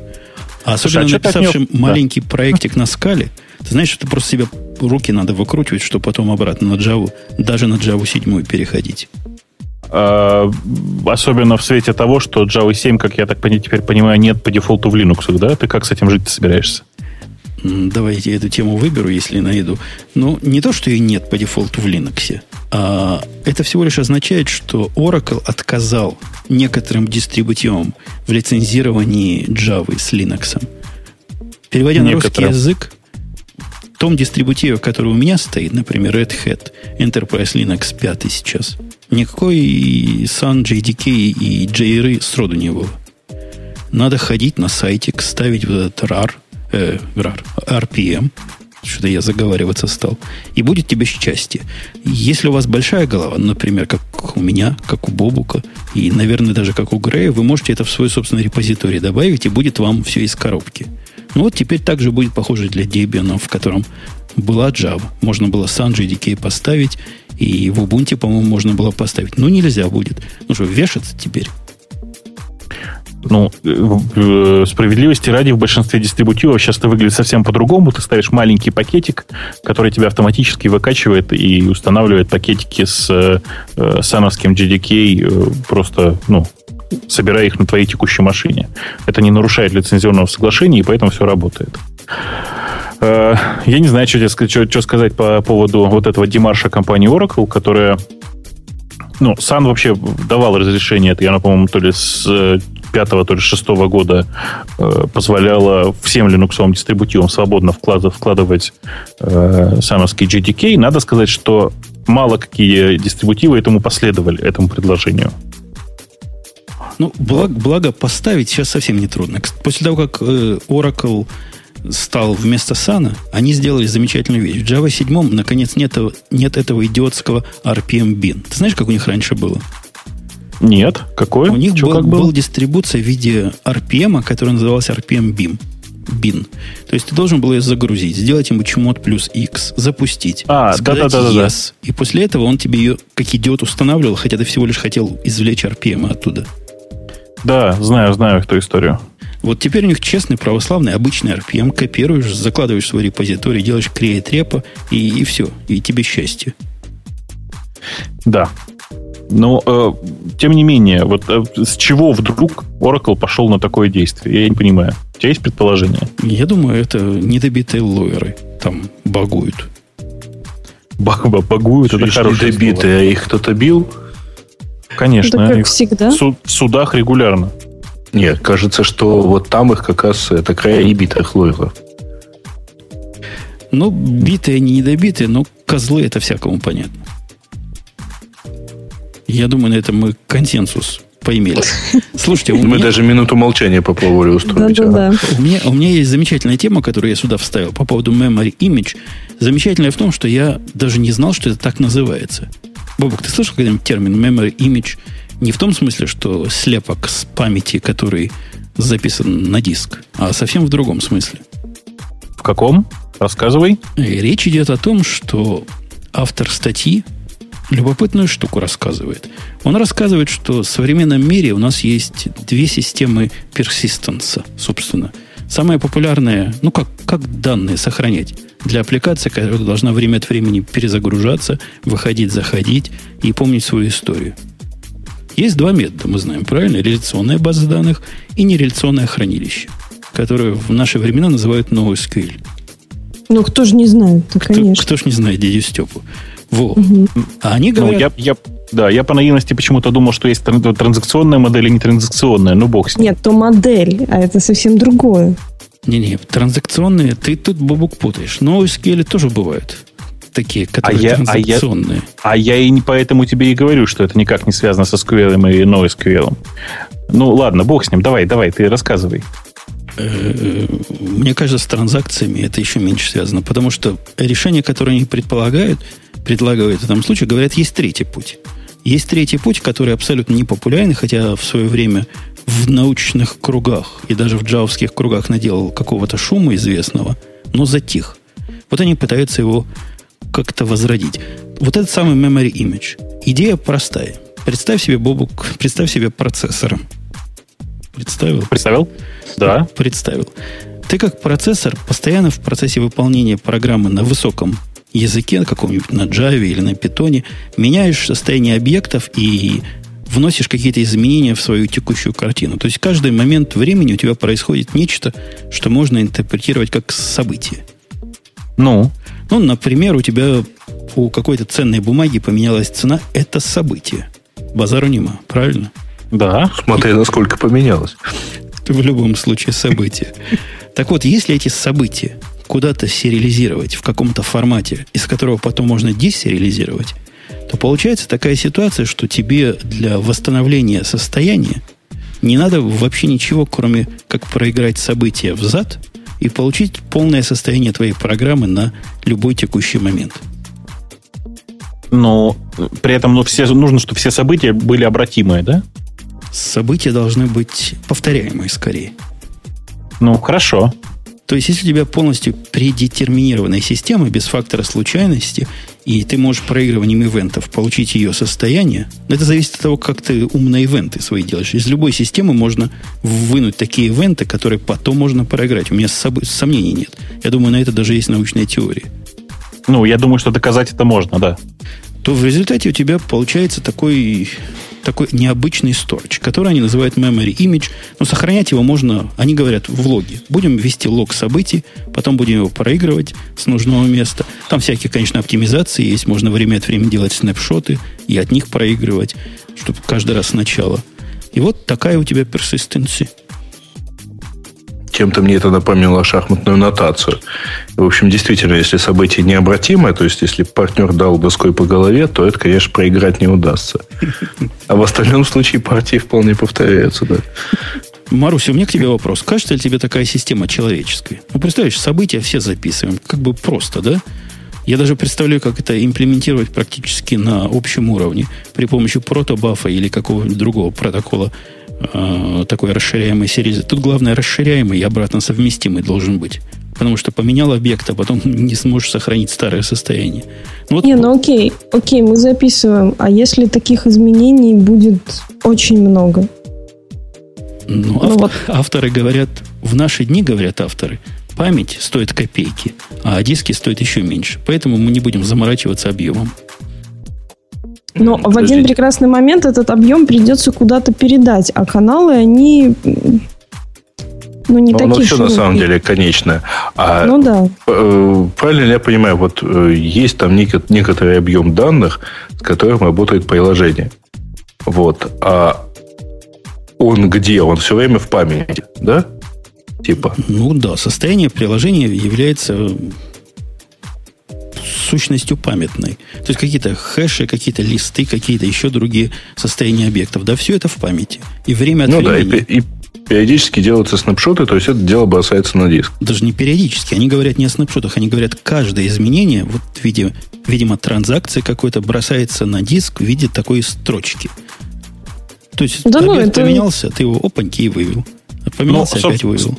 Собственно говоря, на самом-то деле так почти все базы сейчас и работают. В общем, ну, я что-то тоже так вот такое с, э, очень похожее на э, вспомню, ну, очень похоже на нынешнее состояние, потому что по идее э, сейчас-то там, если база на большом нагруженном там каком-то приложении начнет ходить за каждой записью даже в MySQL на диск, она, извиняюсь, долго не проживет она все равно хранится где-то там да не, вы, в памяти, вы, по идее, вы, да? Вы раз нам говорите, и, и вы оба не правы. И Сван не прав, который говорит, что данные, все базы данных пишут лог изменений. Тут речь не о логе изменений. Лог изменений – это формализованная запись, которая переведена ну, либо в SQL язык, либо в какой-то другой понятной базе данных язык, который не является самостоятельной ценностью и не является источником информации. В некоторых базах данных, надо сказать, например, я не помню, как это называется, embedded на Java база данных. Там вся база это действительно лог. Это близко. Хотя в этом смысле разница в формализации. То есть переводится все на язык SQL. Здесь же переводится на язык твоей предметной области. Я не знаю, я бы, как я повторял, протобафом бы сериализовал запись и все. Ну, я, я не уверен насчет конкретно протобафа. Идея, на самом деле, она довольно простая. Но э, ужас здесь в том, что эта идея работает только для э, грубо говоря, в отсутствии реплик, понимаешь, да? Не прав, не прав. С точки зрения реплик, это тоже совершенно замечательный механизм. Если у тебя есть более-менее актуальная... Жень, Жень, Жень, давай, давай уточню. С точки зрения... Оно, оно не работает с точки зрения схемы мультимастер. Она работает только в схеме э, единого мастера единого мастера. Я, наверное, придумал бы как пару мастеров. Ну, оно действительно для мастер-слейва, как само просится. Для равноправных Конечно. мастеров трудно пока придумать. Ну, просто на этапе появления множества мастеров ты попадаешь на, на классическую проблему под названием конфликт resolution. Э, и, и все. И, естественно, у тебя никакой, ни, никакой консистенции не получается. Э, в этой схеме меня смущает только одно. То, то, что она очень теоретическая. Потому что на практике сделать дженерик систему такую, которая позволяет все держать в памяти, э, сохранять лог и в случае чего там проигрывать от снапшота вперед по логу для того, чтобы восстановить последнее состояние, это прекрасно, но оно совершенно не дженерик. Это решение для некоторых узких сегментов применения – для банковских операций, вообще для любых таких вот э, транзакционных операций, таких как, например, биржевые игры, да, для, я не знаю, там, для, например, результат, для, для сохранения результатов подсчетов игр каких-нибудь, да, э, то есть везде, где есть э, мелкие, мелкие операции атомарные. Но ведь есть огромное количество процессов, которые, ну, грубо говоря, сохранение результатов которых в лог – когда ты выполняешь какую-то функцию, и ее результат ты должен будешь сохранить в лог. Там бывает, что изменение, э, это, собственно говоря, полученные данные функции некоторым образом больше, чем э, тот набор данных, который вообще должен храниться на диске. В результате ты за, за э, ну не знаю, за, за часы, за дни забиваешь весь жесткий диск, по сути, копиями данных. А вот пишите на чистое функциональщине, когда вызов чего-то не приводит к изменению внешнего мира. Представляешь, как это будет удобно к скале прикрутить? Просто проиграть просто вызов функции, и все, больше ничего не надо делать.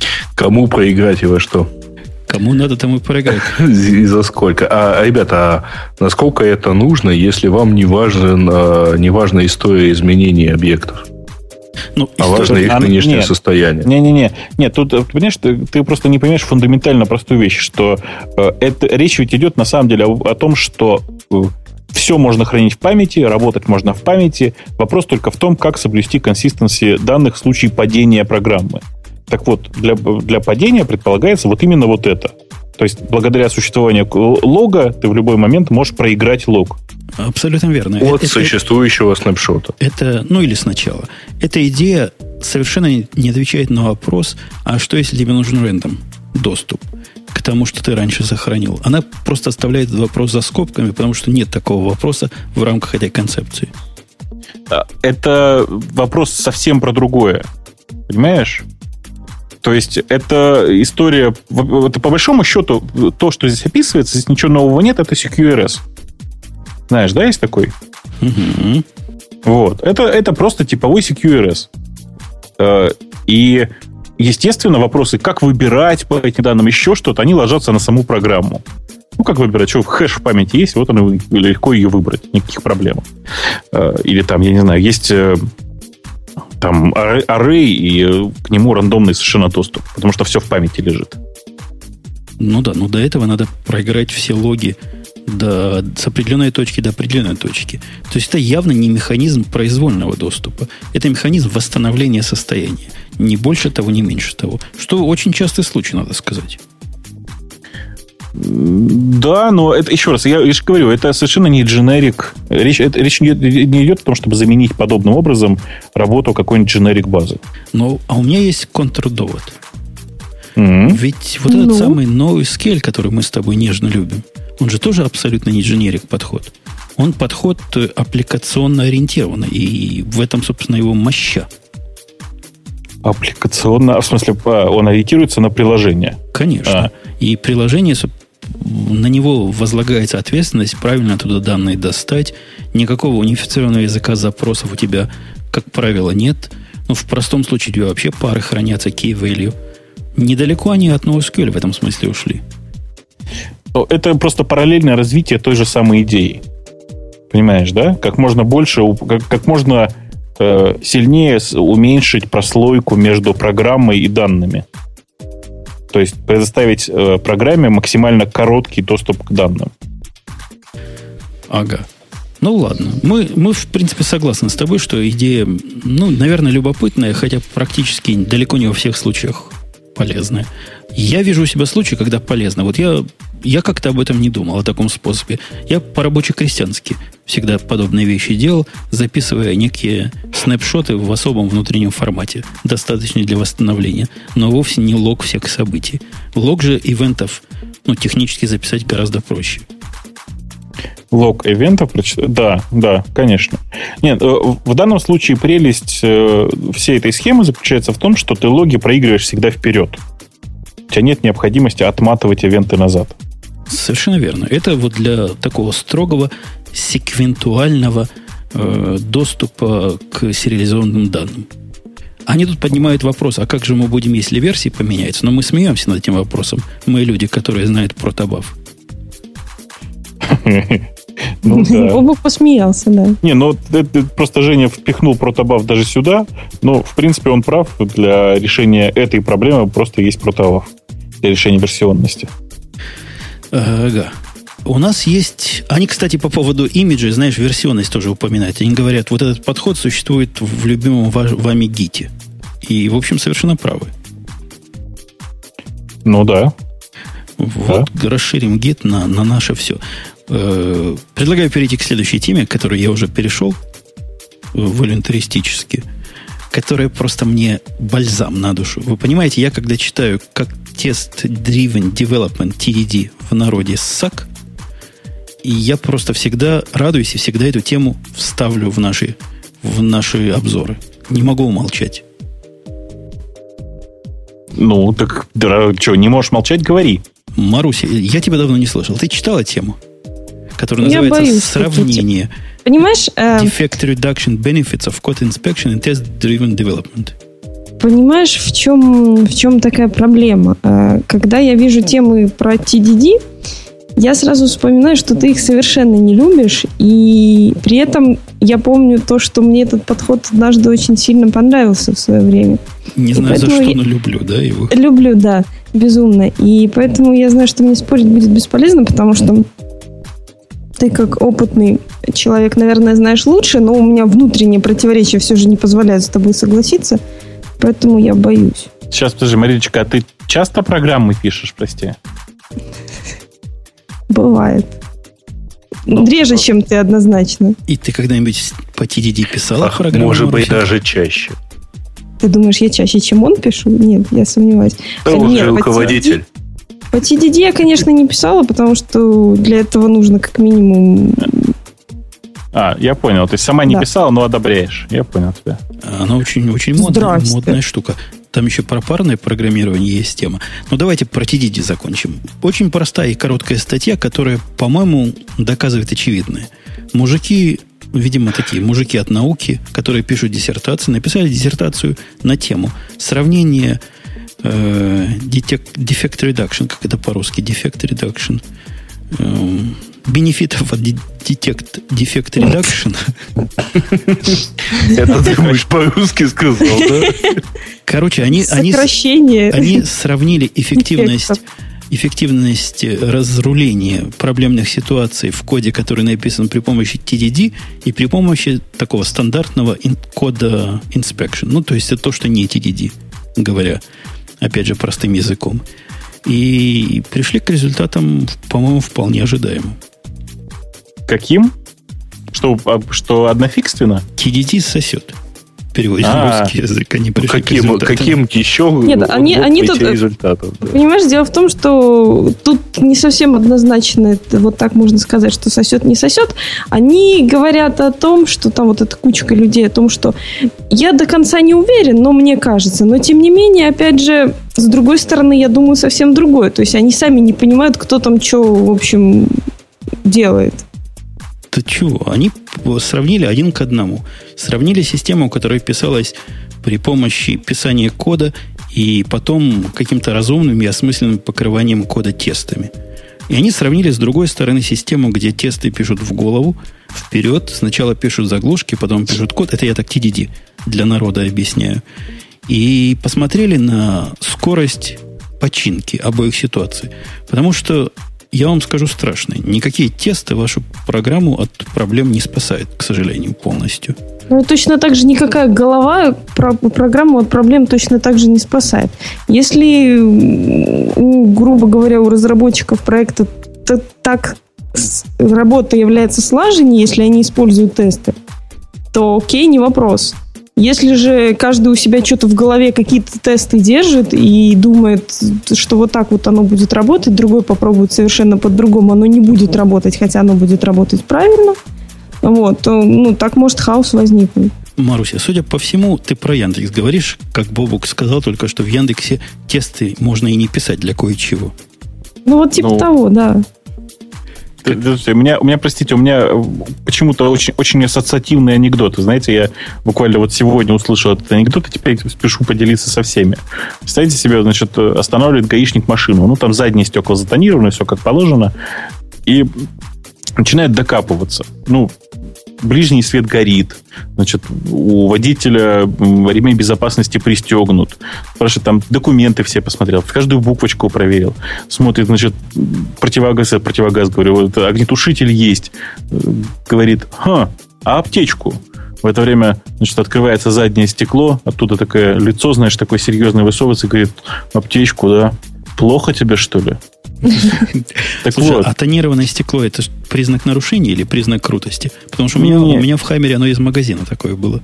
У тебя заднее тонирование. Заднее, да? А что, Конечно, тоже нет, нет, нормально. Заднее, ну, заднее ну, нормально. Только лобового не бывает. Ну, точнее, лобовое серьезнее нормируется. Я, да, я только что у Грея отобрал, э, кажется, действительно хлеб, правильно пишут в э, чате. Ну, я, собственно, все к чему. Мне вот каждый раз, когда ты сейчас, когда сейчас кто-то начинает говорить про TDD и говорит, вот, а вы пишете, пишете тесты, в этот момент я очень хочу посмотреть на этого человека и сказать, тесты, плохо тебе, да? Была статья, где-то я ругал, а на Хабре была статья, где просто, знаешь, незамысловато было сказано. Вышла новая версия JUnit, известного фреймворка для TDD. Так там Петросяны сидят, я смотрю. Комментариев не надо. Я, когда ее привел, просто накинулись на меня, говорят, а для чего оно еще, по-вашему? Застыдили. В общем, Но... про TDD, по-моему, понятно решительно все, и стало понятнее еще.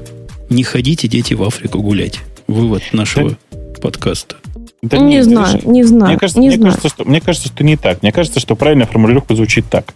Если TDD вам с самого начала не кажется, ну, то есть не, не помогает с самого начала, прям вот буквально с первых э, моментов, то помнишь, да, это, э, если со второго раза парашют у вас не раскрывается, кажется, парашютный спорт не для вас. Мне кажется, если вы вдруг потели на TDD, подумайте еще два раза ну, просто не надо себя обманывать, что он вам помогает. Возможно, TDD вам просто спокойней. Точно. А у нас была замечательная такая тема, которую я тоже, я тоже люблю пройтись по парному программированию. По-моему, как и ты, Бог. Даже не пройтись, а потоптаться. Ну, я считаю, что парное программирование это прошлый век. Теперь нужно хотя бы втроем, а лучше вчетвером. Шведское программирование.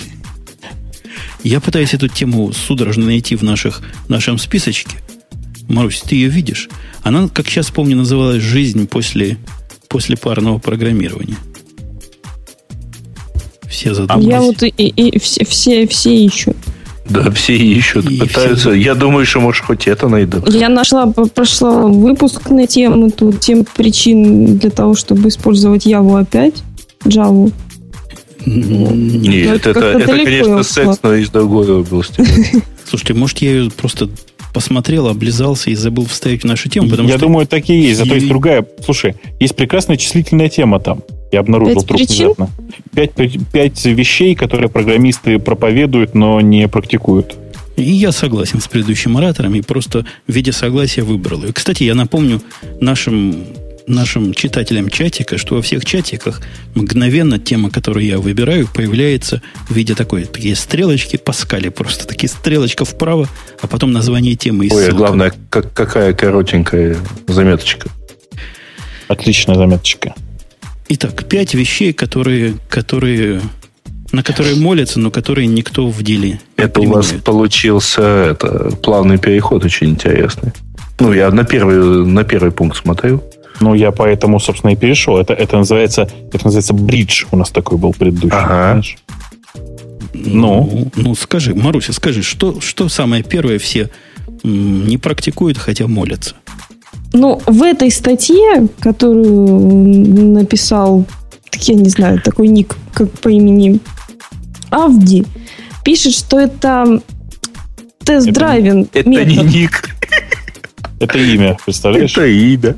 Ну, имя, господи, я не такая обизнанная. Нет, еще не господи, но тоже близок, да. Да. Вот. Собственно, ваши нелюбимые тесты.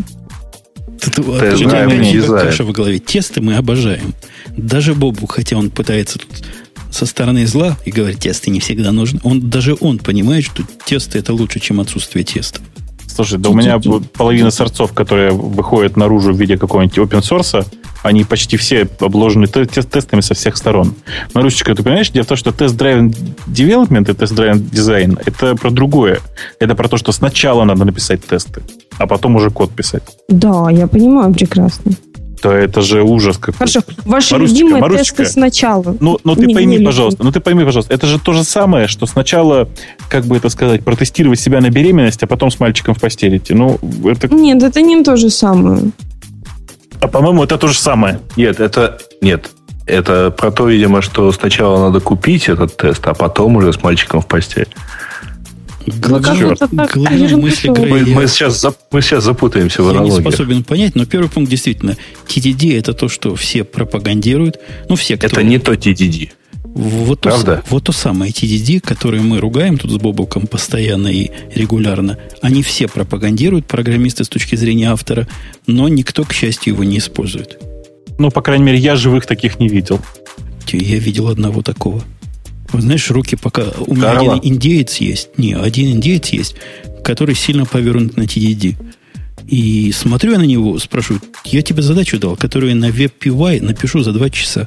Ты какой хрен тут с недели уже возишься? Он говорит, я все по науке делаю, по TDD. По, TDD. Мне кажется вообще, что если правильно произносить, то должно быть TTD. В смысле грудь, грудь, грудь четвертого размера. Второй пункт это рефакторинг, который тоже стал популярен после целого ряда публикаций. Кто там? Мейерс? Мей, Майерс? Как его фамилия-то? Главного пропагандиста рефакторинга. Ну, Но здесь спросил. очень хорошо это названо, что это на самом деле refurbishment. Это классная фраза. Очень здорово. Ну, рефакторинг в виде... Я не знаю, у тебя, Бубук, есть такая вот отдельная концепция? А вот сейчас, сейчас бросим все и пойдем рефакторить, чтобы по Мейерсу было. А Фаулер нам говорят, не Мейерс. Мейерс это другой, точно, Фаулер. Правильно, ну, Красный уж подсказывает. Фа фаулер и Бек, если точнее говорить, если я ничего не путаю. Бек, он по TDD тоже очень фанатичен. Ну, как раз вот Фаулер и Бек это были два чувака, которые, собственно, придумали даже сам термин рефакторинг, если я ничего не путаю.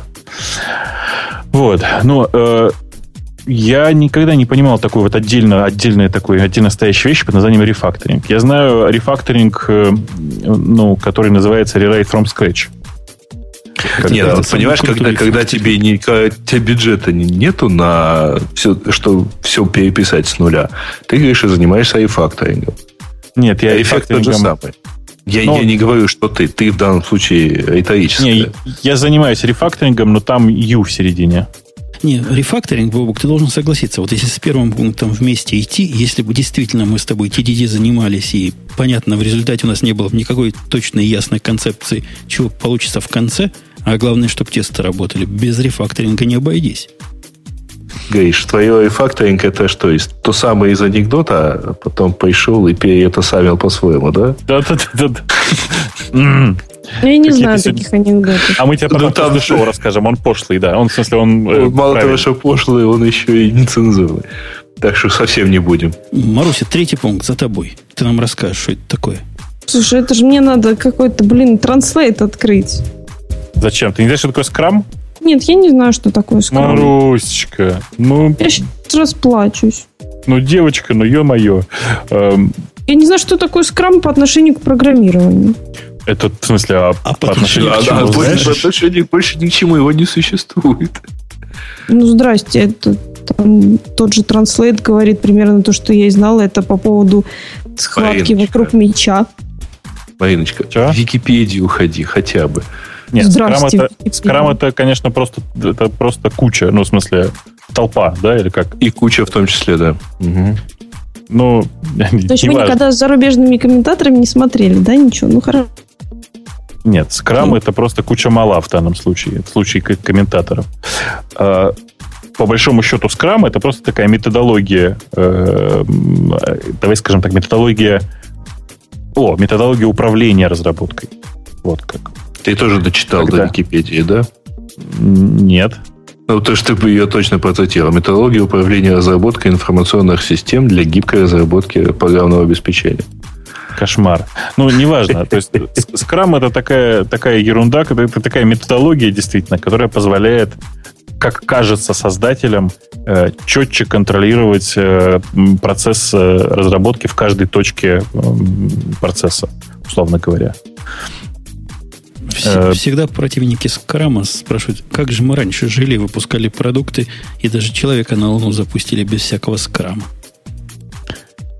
я, я прям, я, я каждый раз, когда я это все слышу, я начинаю задумываться, действительно, ведь как же мы жили-то, наверное, сейчас же все, наверное, по скраму живут. Тут я начинаю вспоминать, значит, вот эти вот говорили, что живут по скраму, у них от скрама, э, по-моему, ну, там типа есть э, условно выделенный скрам-мастер и регулярные встречи.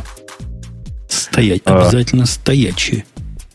Ну, кого как. Ну, Некоторые сидят, это уже не скрам. Хорошо, ладно. А, у вторых... А если все лежат? На, див... на диванчиках у Бобука в офисе. Я видел у тебя ну, там, там вовлеченность в процесс совсем большая. Я у вторых, у, у вторых, значит, я от скрама знаю только спринты, больше ничего. А, и третий, ну и все на самом деле, все. Я, то есть встречи и спринты. Две вещи, которые все используют из скрама. Но они и до этого, собственно говоря, были.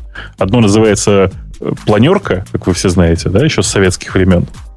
А второе называется релиз early, релиз often. Простите. А у вас планерки называются Сабантуи, да? Как у вас называется? Хурал. Хурал, да. Ух, почти как Сабантуй. Не, ну там на самом деле смотря какая планерка, потому что Хурал это на самом деле такая менеджерская, маркетинговая, э, ну, политинформация такая в начале недели. Называется она еще накачка. Накачивает вас идеологическими ценностями. Политинформация не, называлась не, в нашем не, детстве. Не, это. Не, не, ну вот, собственно, да. Но так, там есть просто разные куски. На Хаврале может быть и политинформация, и что-то там более такое фундаментальное. Бобок, а ты молчишь про Хурала, тебя туда не берут? Или ты сам не ходишь? Не, он там сидит в первом ряду. Нет, я, я тоже в первом. Я туда хожу, но только нужно понимать, что это про другое. Э, в скраме это, конечно, это как раз вот планерка, в смысле э, встреча с э, подведением планов на следующие там N дней и обсуждением того, что было сделано. А Хурал, он, знаешь, скорее политинформация, если так переводить. А как часто, ты по скраму, я вижу большой специалист, как часто надо стоячие эти планерки устраивать по скраму? Каждый день, что ли? Ну нет, раз в неделю. Зачем каждый день? Ой, слушай, я тоже скрам практикую, оказывается. А я тебе что говорил? Тю. Так что я по третий пункт не попадаю. Я также не попадаю сказал. по четвертый пункт. DVCS, то есть распределенная система контроля ревизии, гид или не гид, вообще никто не использует с точки зрения автора, хотя все их хвалят. Покажите мне человека, который их не использует. А, Грей? Ну, он, он даже Eclipse не осилил, не говоря уже о Гите или Меркурии. Я вот гитом сегодня целый день. Не-не-не, подождите, почему здесь гид не гид? Здесь же написано другое, что все говорят про distributed э, системы контроля версии, а все равно используют централизованные и постоянно мучаются с, вот, с конфликтами. Периодически. Они как-то неправильные какие-то пользователи. Даже вот в том Меркурии, который Бобук ненавидит, я постоянно использую возможность того, что вот на этом сервере как бы свой репозиторий локальный, и против него можно пушиться, против него можно пулиться, синхронизироваться, потом в интеграционный залить. Конечно, интеграционный нужен. Ну как, базару нема. Но вовсе не надо против него работать слепо и, и тупо постоянно. Слушай, ну, а, я вообще не понимаю в последнее время, как я раньше жил с э, CVS как, как я вообще жил с э, такой централизацией репозиторий? Потому что я просто реально... Я, у меня сейчас э, там дерево бранчей настолько развесистое, например, и половина бранчей только, только локальные. Понимаешь, да? Задрали, я не понимаю, как я... Задрали да? про фигню базарить, пишет нам один из слушателей. Ты, дорогой, пришел в гиковский выпуск. А я с тобой, Бобук, полностью согласен. Вот как мы жили... А представь, мы до этого в CVS жили.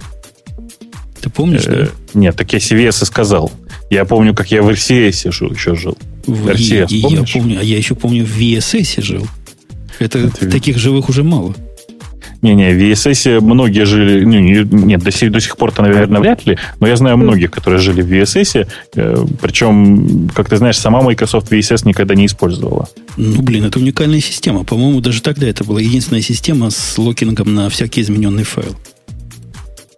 Э, ну, да. Ну, это, да. это, это было очень круто. И была специальная отдельная программа, которая позволяла вот эту хреновину побороть.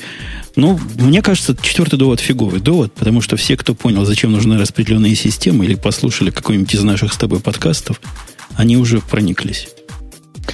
Точно. Continuous а, Integration. А, проникну, да, ну ладно, хорошо. Continuous Integration действительно вещь неочевидная, пока не попробуешь первый раз. После того, как ты попробовал, это как какой-то фантастическом романе такой наркотик. Раз нюхнул, и все, и ты уже на нем. Слушай, я, знаешь, я сейчас в последнее время использую очень странный Continuous Integration. Я не уверен, что это можно назвать Continuous Integration.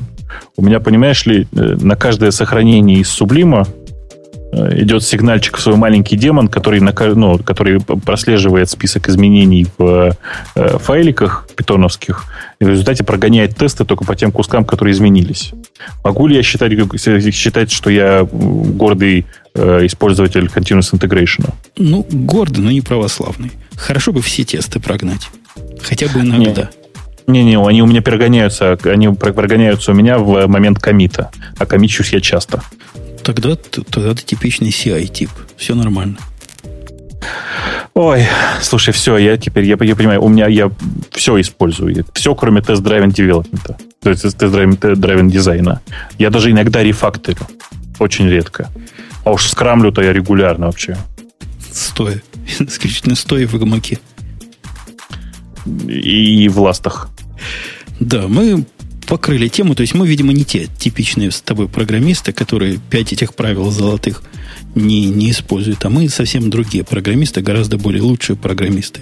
И я не знаю, как ты, а я горд. Я тоже горд. Я, я, я ну, его как, еще я за вас горд. И я, я его еще тоже, больше ку.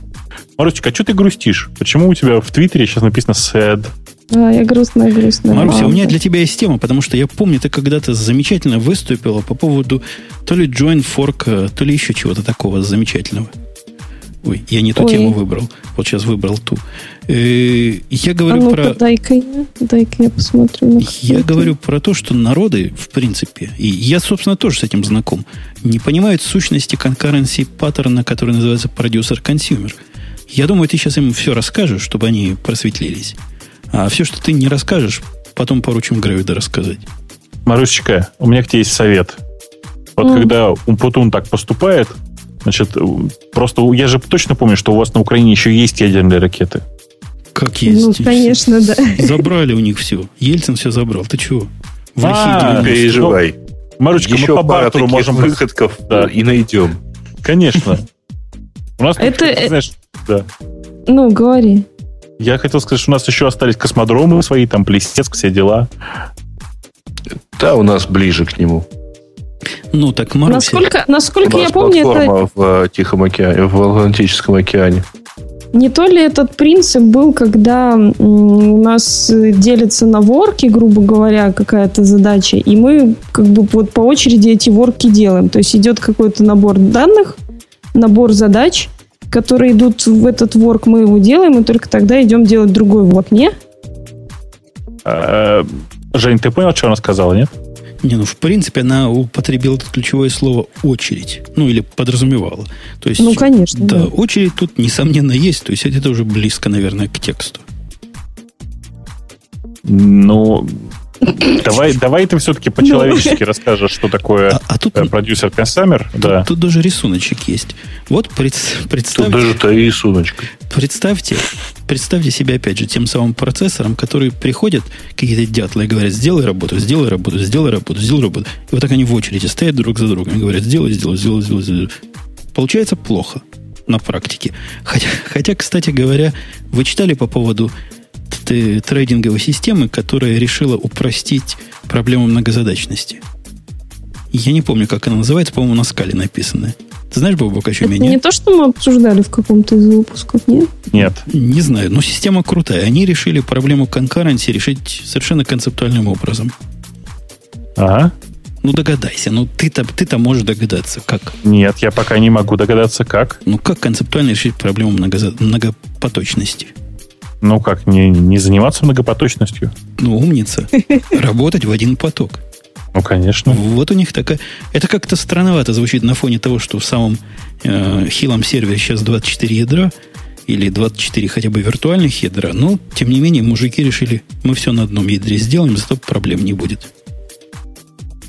Ну?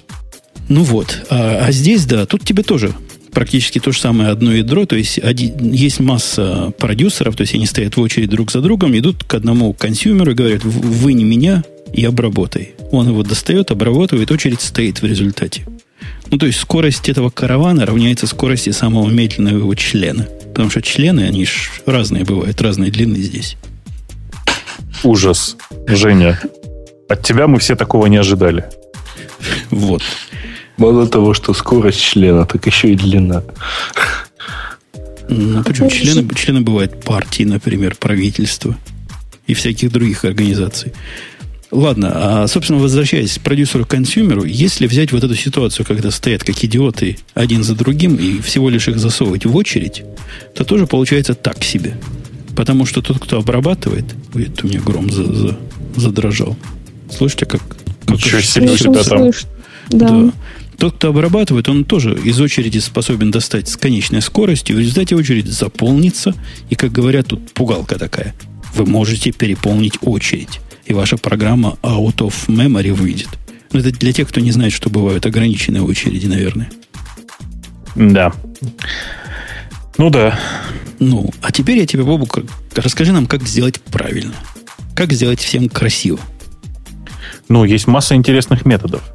Например, э, э, разобрать, ну, например, сделать не один э, отдельный воркер, а энное количество воркеров, как классики работают у нас. Точно. И еще хорошо бы да. воркеры вообще динамически генерить в зависимости от load а этих самых продюсеров. Ну, например, так, хотя это не, не всегда логично генерить их на ходу. Да.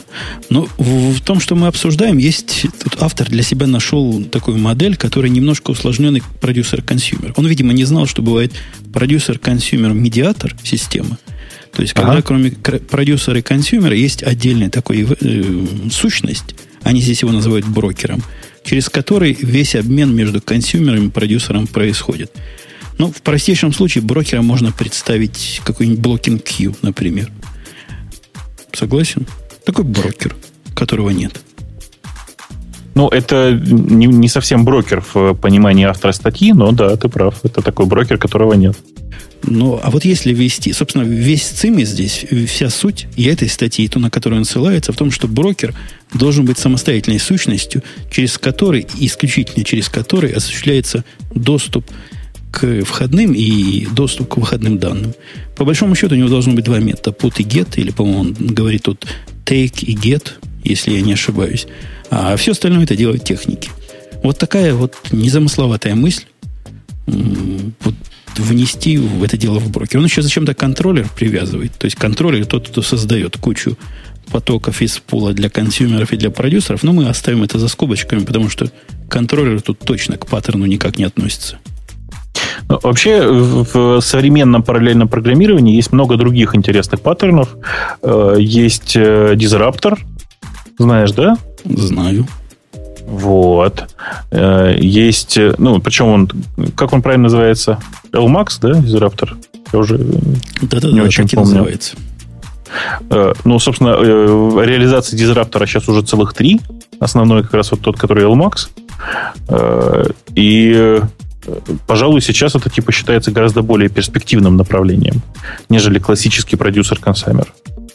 У меня еще, знаешь, что удивило? Не знаю, как а? тебя, если ты статью не читал, поэтому ты не удивился. Но как в этой статье, так и в другой статье оба автора говорят, грешны каемся. Мы продюсеров-консюмеров не писали уже 15 лет, но вот вдруг пришла такая необходимость.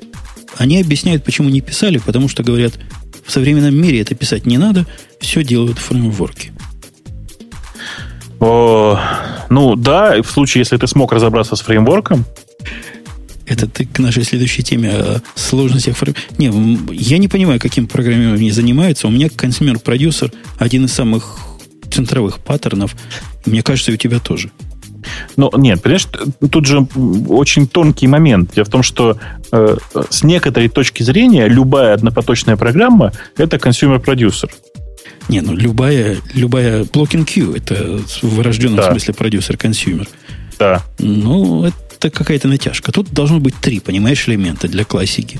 Должен быть тот, кто создает данные, должен быть тот, кто их вынимает, обрабатывает, и должен быть кто посередине является трубой. То бишь брокер или медиатор. Ну, медиатор правильнее все-таки, конечно, наверное, формулировать mm-hmm. эту мысль. Да. А, и я просто пытаюсь вернуться к мысли, которую ты начал говорить. А была ли мысль? А, ушла мысль. Я не помню, была ли она вообще. Не, я хотел сказать, что я не понимаю, чем все эти люди занимаются, если для них продюсеры консюмеры это экзотика. Мы живем в разных мирах. Видимо, в enterprise мире оно действительно не надо. Ну, э, может быть, они просто не пользуются терминами продюсер-консюмер. Может быть, они используют термины паблишер и ивент-процессор. Паблишер, сабскрайбер, это у них называется, если про ну, речь идет, да, какой-то. И, и, или так, понимаешь? Да, вот всем, кто э, спрашивает сейчас, что это вообще такое и что это, что тут здесь происходит вообще, ребята, у вас у нас гиковский выпуск сегодня, вы не поверите. И, в принципе, неплохо бы вам, наверное, там почитать какую-нибудь, я не знаю, Википедию. В процессе. Успевайте читать в процессе. Да. А я, э, я вам за это снисхождение маленькое. Не буду сегодня рассказывать про новые фичи Java с точки зрения очевидца. Вот не буду, чтобы вы расслабились немножко. А то я вижу, уже напряглись, просто по самой не могу. Я расслабился.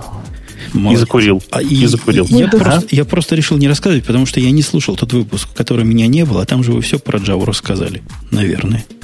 Да, мы там все рассказали, поэтому обсуждать, что, что нового в Java 7, никакого смысла. А вы сказали, по-моему, даже я сказал, что наконец-то в 21 веке в его какой-то 20-е года сейчас, да, называется, из Но. in можно делать join. Я до сих пор просто в телячьем восторге, у меня все чресла дрожат. Под, под, так, еще раз, что ты сказал только что? Можно еще раз эти же буквы вслух? NIO2, так называемый. NIO. New так, Input ну. Output. Не-не-не, понятно, но это, это что можно понятно. делать? Второе да. слово Java. Это такая, как Java, только не по-русски. Ага, а ага. join это чтобы к Multicast Group подписаться. Раньше это subscribe называлось. А, вот ты про что, господи. Все, я теперь я тебя понял, да. Ты понял. А раньше было нельзя. Ты понимаешь, нельзя. Я тебе скажу больше. Теперь в джойне, вот когда создаешь, до того, как создаешь вот этот коннектор для джойна, можно сделать страшное, даже выбрать правильный ник. Ты можешь себе в это поверить? То есть подразумевается, что на компьютере может быть несколько сетевых карт. Я, я, я не понимаю, а что произошло-то? Что у них куда-то мозги вставились на место? Нет, ну раньше это было можно в OIO сделать, в Old.io. Но в NIO они про это, по-моему, просто забыли. А я что сказал? Просто, Точно, мозги ну, вставились. Да. Мозги вставились. Для меня это крайне важная фича. Я по мультикаст тут массу всего получаю. И с блокирующим этим IO я просто уже заколебался. Ну, никаких компьютерных мощей не хватает, чтобы его так обрабатывать. Я, прости, я знаешь, почему отвлекся? Тут просто кто-то кинул э, ссылку на совершенно свежую, как некоторые любят шутить, новость про то, что э, кто-то подделал SSL-сертификаты для Google.com. Угу. А, у Есть нас, такая у нас, тема, да. У нас да. была даже такая тема, если, если ее найти, чтобы закончить несложной темой. И, ну, расскажи, Бобук, раз ты, ты это знаешь. А я ничего не знаю, я только что прочитал. А, это я знаю, значит. Рассказывай. Ну, давай, расскажи Интересная ситуация была где-то, с, ну, не с неделю, но, в общем, где-то на этой неделе. Недавно. Значит, первое, что обнаружили, что, э, причем обнаружили в основном пользователи из Ирана, что э, когда они заходят на Google, на Gmail.com, ну, на Google.com, э, им э, показывают, что вот сертификат недействительный, ну, вот стандартную большую страшилку, большое предупреждение в современных браузерах, что, извините, там сертификат вот не того сайта, за который он себя выдает, вот, хотя человек явно заходил, ну, явно на Google.com. Начали потихоньку разбираться, а, выяснилось, что сертификат, а, значит, э, выяснилось, что вот э, существует еще один сертификат на сервисы Google.com, который выдан голландской компанией DigiNotar. Э, это датская компания. Dutch. Извини, это Голландия. Да? Dutch Company, да. Пошел, сейчас пошел называется Нидерланды, да. по-моему. Ну, в общем, ладно. Нидерланды. А, значит, и вот действительно там, а это один из э, там trusted э, корневых регистраторов. Центр, да, да, да, да, один из корневых э, издателей сертификатов. И, естественно, браузеры вот там реагируя на это, говорили, что вот виноваты, это, это не то. Это не тот сайт, за который он себя выдает. А там оперативно это дело пофиксили, э, оперативно, вернее, На это отреагировал и Google, и прочие. Естественно, сразу посыпались советы отключить и ну, локализовали проблему именно в этом центре сертификации. А, а потом вы, выползло совершенно замечательное. Оказывается, порядка двух недель назад а, база этого э, центра сертификации была взломана. В общем, и какие-то злобные злоумышленники использовали ресурсы этого центра для действительно выпуска таких сертификатов. Для какой цели там? Ну, понятно, что это, скорее всего, для целей, связанных там с фишингом и так далее. А, и все это во имя а, ну, во-первых, люди молчали, ну, видимо, не желая подрывать и все такое прочее, а, свою репутацию. Они вроде бы так отозвали все сертификаты, которые были выпущены, но, видимо, не до всех это дошло. Вот. Таким образом, вот большой вопрос. То есть, там же фишка не в том, что кто-то вдруг после этого перестал доверять Гуглу, а кто-то же после, э, кто-то в течение действия вот того сертификата э, вполне мог довериться, ну, не совсем Гуглу. Не, это, ну, конечно, для это, этого это, надо это, было... Да, это сложная же атака на самом-то деле. То есть, это необходимо скомпрометировать, ну, чтобы по-хорошему, по-уму сделать еще и DNS. Да, да, поэтому или, или DNS, или вообще что-то такое вот. Ну, кто это может сделать? Обладатель какой-то сетевой инфраструктуры. Или пользователь большой. должен быть идиот, который на урлы свои не смотрит. Не-не-не, э, слушайте, на DNS тут никакой проблемы. Вы вспомните, что все это же по слухам, все это крутится вокруг Ирана. Вы же знаете, да? Во, меня, меня тоже пугает. А почему только в Иране? Это такая акция прогрессивного человечества против Ирана, чтобы они зашли на как бы Google? Ну, а вспомните ситуацию сколько лет, не, не, сколько лет, а нескольких месяцев назад, и большую панику в связи с тем, что а, одним из корневых регистраторов центров сертификации стал э, китайский, по-моему, центр. Не, я вспомню другую ситуацию, когда э, наш хороший правильный вирус практически их центрифуги чуть не поломал. Это, наверное, а? второй удар. Ну, помнишь, был вирус, который против то ли филипсовского оборудования А, да-да-да-да-да-да-да, да, да. Ага. Э, непонятно, почему только Иран от этого пострадал. Я как-то не очень понимаю, как это ну, можно очень локализовать. У меня в Маке есть... Понимаешь, если у тебя более-менее централизованная сетевая инфраструктура там внутри страны, ну, если тебе не нравится Иран, давай пойдем в качестве примера Беларусь, например то ты спокойно можешь действительно на уровне одной страны людям предъявить немножко другой э, сервис, пусть даже, кстати говоря, и ходящий э, подсунем э, Google и смотри, что они делают. Э, и поиск даже показываем Google, например. Ну ладно. Но у нас-то с вами, ты, Бобу, этот сертификат попробовал у тебя уже запретить? Он же у тебя в Маке есть как root SSL сертификат. У меня э, нет такой проблемы, потому что у, у меня э, браузер, которым я хожу в интернет, как ты понимаешь, это Firefox сейчас. А Firefox уже обновился, и в, в его списках этого, это, этот, э, собственно говоря, этот, этот сертификат корневой убран. В смысле, он а, просто видели, заблокирован. В, в Остен, ну, скорее не в Остен, а в Safari проблема, что сертификат, который вы задисейблили вот так руками, как я сделал, я сказал not trusted. Его удалить нельзя, можно not trusted сделать. Ну да. Он все равно остается trusted. Не, это в Chrome, по-моему. Э, нет, это в Safari.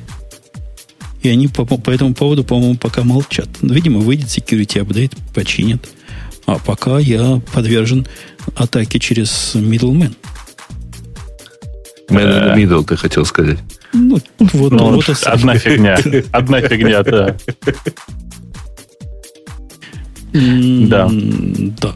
Это была не, да, гиковская, в общем, не большая тема, но, но грустная. Так что всем боятся. Но она Ой. вообще в меру гиковская, потому что нормальные люди, они вообще слабо себе понимают, зачем все эти сертификаты, к чему это все вообще нужно. Никому не надо. Предлагаю их все отменить. И будет всем спокойнее. Ладно, я думаю, что время а у нас есть какие-нибудь темы из гиковских, Грей? Ты там видел что-нибудь не, не Ты имеешь в виду а темы пользователей? Да, да, да, да. Такая тема, чтобы нам с Бобуком было где развернуться, а Маринке было где проявить свой... Свернуться. Свой великий Нет, ну вот э, там уязвимость в Apache с э, Content Range э, нас интересует?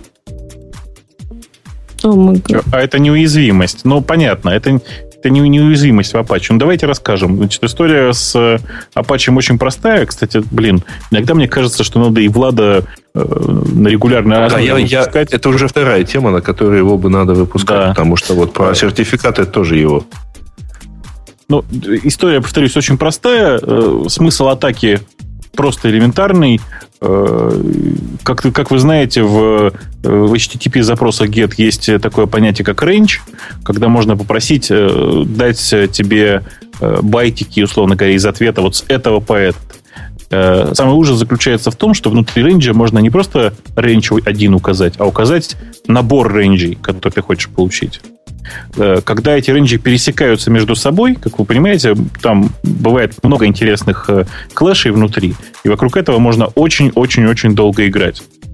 Э, как результат, появилось достаточно много готовых скриптов, которые позволяют ну, просто ронять Apache. Это нельзя назвать... Не, ну, там у него да. начинает, по-моему, то ли сильно течь память, то ли он ее сильно начинает жрать.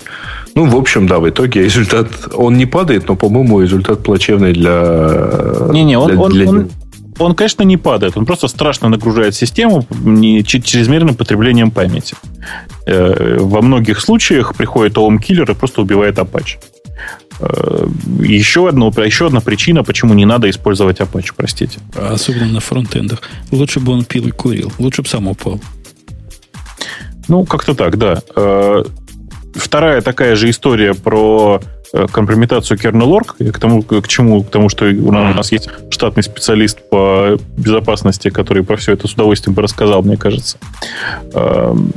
Существуют такие слухи. Я пока не видел официальных э, заявлений на эту тему, но есть такие слухи, что в конце августа кто-то получил доступ к kernel.org.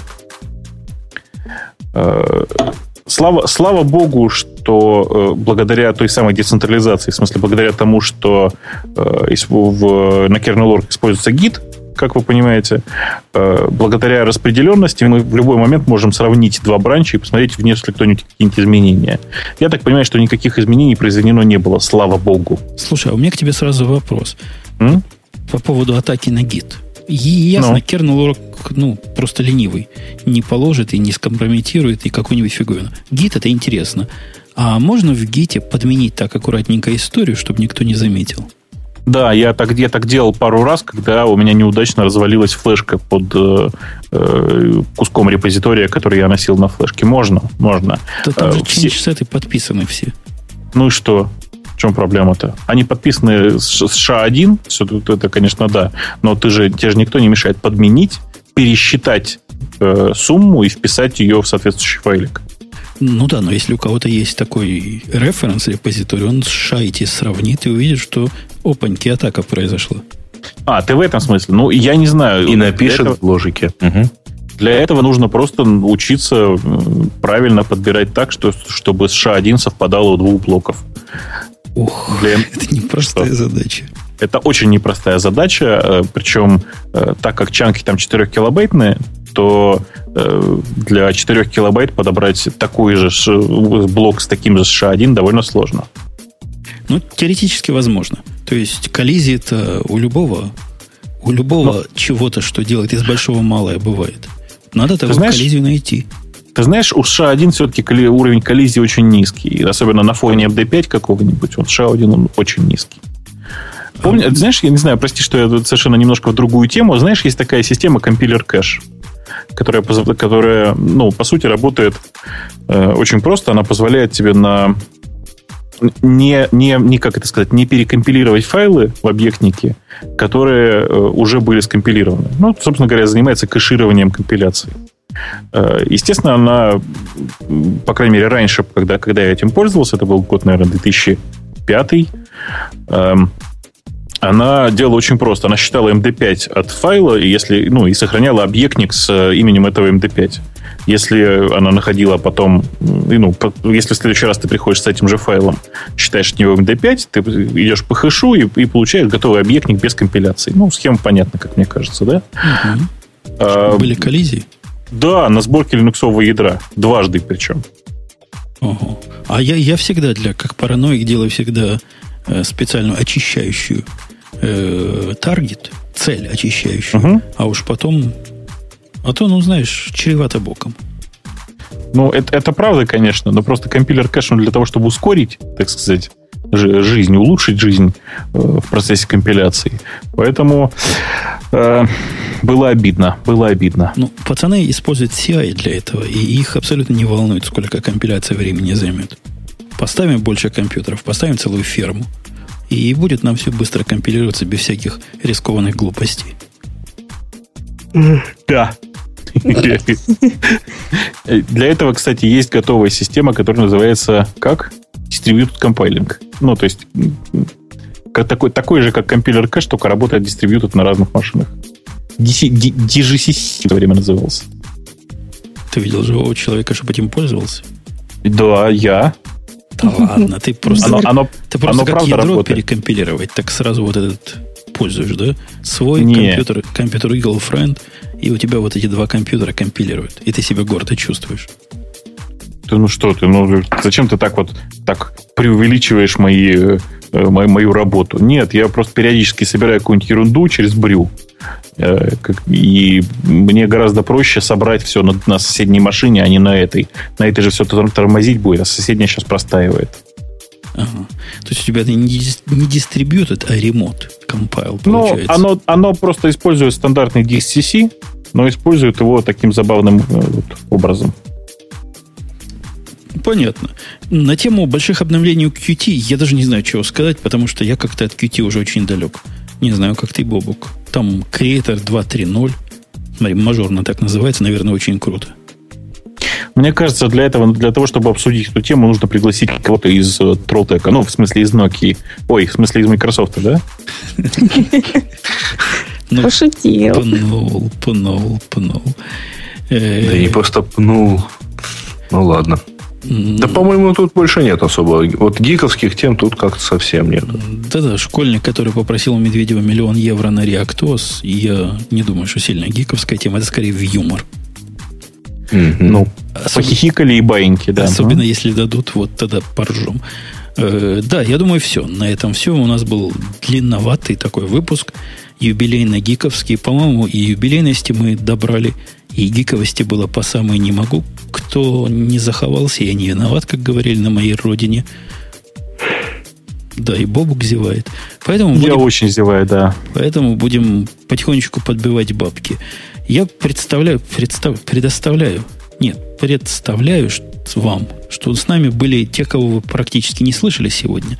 Была очень тихая Маруся, она была просто забитая. Ее забили в угол вот этими гнусными темами. Марусь, мы не специально, мы, мы старались. Я знаю, это все Бобук, я знаю. Это Когда... конечно, все. Они не специально, но они старались, Марусь. Они Запомни. очень старались. Мы, мы что, что сразу Бобук виноват? Конечно. Мы старались конечно. тебя вовлечь. Ну, тебя спросишь, ты говоришь, ой, я, я не знаю. Ну, как же не знаю? Ну, готовиться надо проснуться в 8 утра и готовиться, готовиться, чтобы от зубов отскакивал. В следующий раз я, я тебя я, заранее я буду проверю. Стараться. Я буду стараться. Или ты Марусечка? Я Марусечка. С тобой вообще отдельный разговор. Но ты тоже старайся, да. Как ты, мог не приготовиться? Ну да ладно, простим на первый раз. Грей, как всегда, пришел с тремя анекдотами, рассказал из них два, к счастью, за что ему большое человеческое спасибо. Бобук рассказал еще два. Вот-вот-вот, да. Так что все плохо. Так, так что был консенсус, баланс и yin с янем совпали в этот раз. Все, мы в следующий раз когда будем? А, в субботу. Что ж мы так это... Слушайте, может быть, мы не в субботу будем, а в субботу? Да нет, лучше в субботу. Ну, поменяем что-нибудь, на самом деле. Ну, в субботу. Да нет. Я вообще предлагаю третий вариант в субботу. Это, это, это, знаете, это есть известная история про Раби Лева, который вернулся в, ну, вернулся в шаббат домой, заходит, а там воры, грабители. Представляете? Он так разозлился, что сразу настал вторник. Так вот. А вокруг... Может, он из них извлек огонь, что ли? Ну, что-то типа того. Может, я не знаю, может быть, в порядке эксперимента пару выпусков, я не знаю, в четверг провести. Ну, так вот. Почему бы и нет? А вот потому. А это как раз по-другому анекдот. Да, падам падам пам пам пам Собьем да. ритм всего Парижа. Нельзя, нельзя так. Надо, надо аккуратненько, тщательнее. Поэтому приходите в следующую субботу. Я скажу вам, чтобы вы не пугались, если вдруг первый раз сюда пришли. В следующую субботу мы будем на более простом языке разговаривать, доступном ну, любому человеку, даже с незаконченным средним образованием, как мы надеемся. Не начатым. Даже не начатым. До, два класса и три коридора будет достаточно, чтобы нас послушать, и даже читатель журнала «Хакер» смогут понять, о чем мы разговариваем. Да, известного журнала. На этой оптимистической ноте и мы с вами прощаемся. До следующей недели. Пока. Пока. Пока-пока.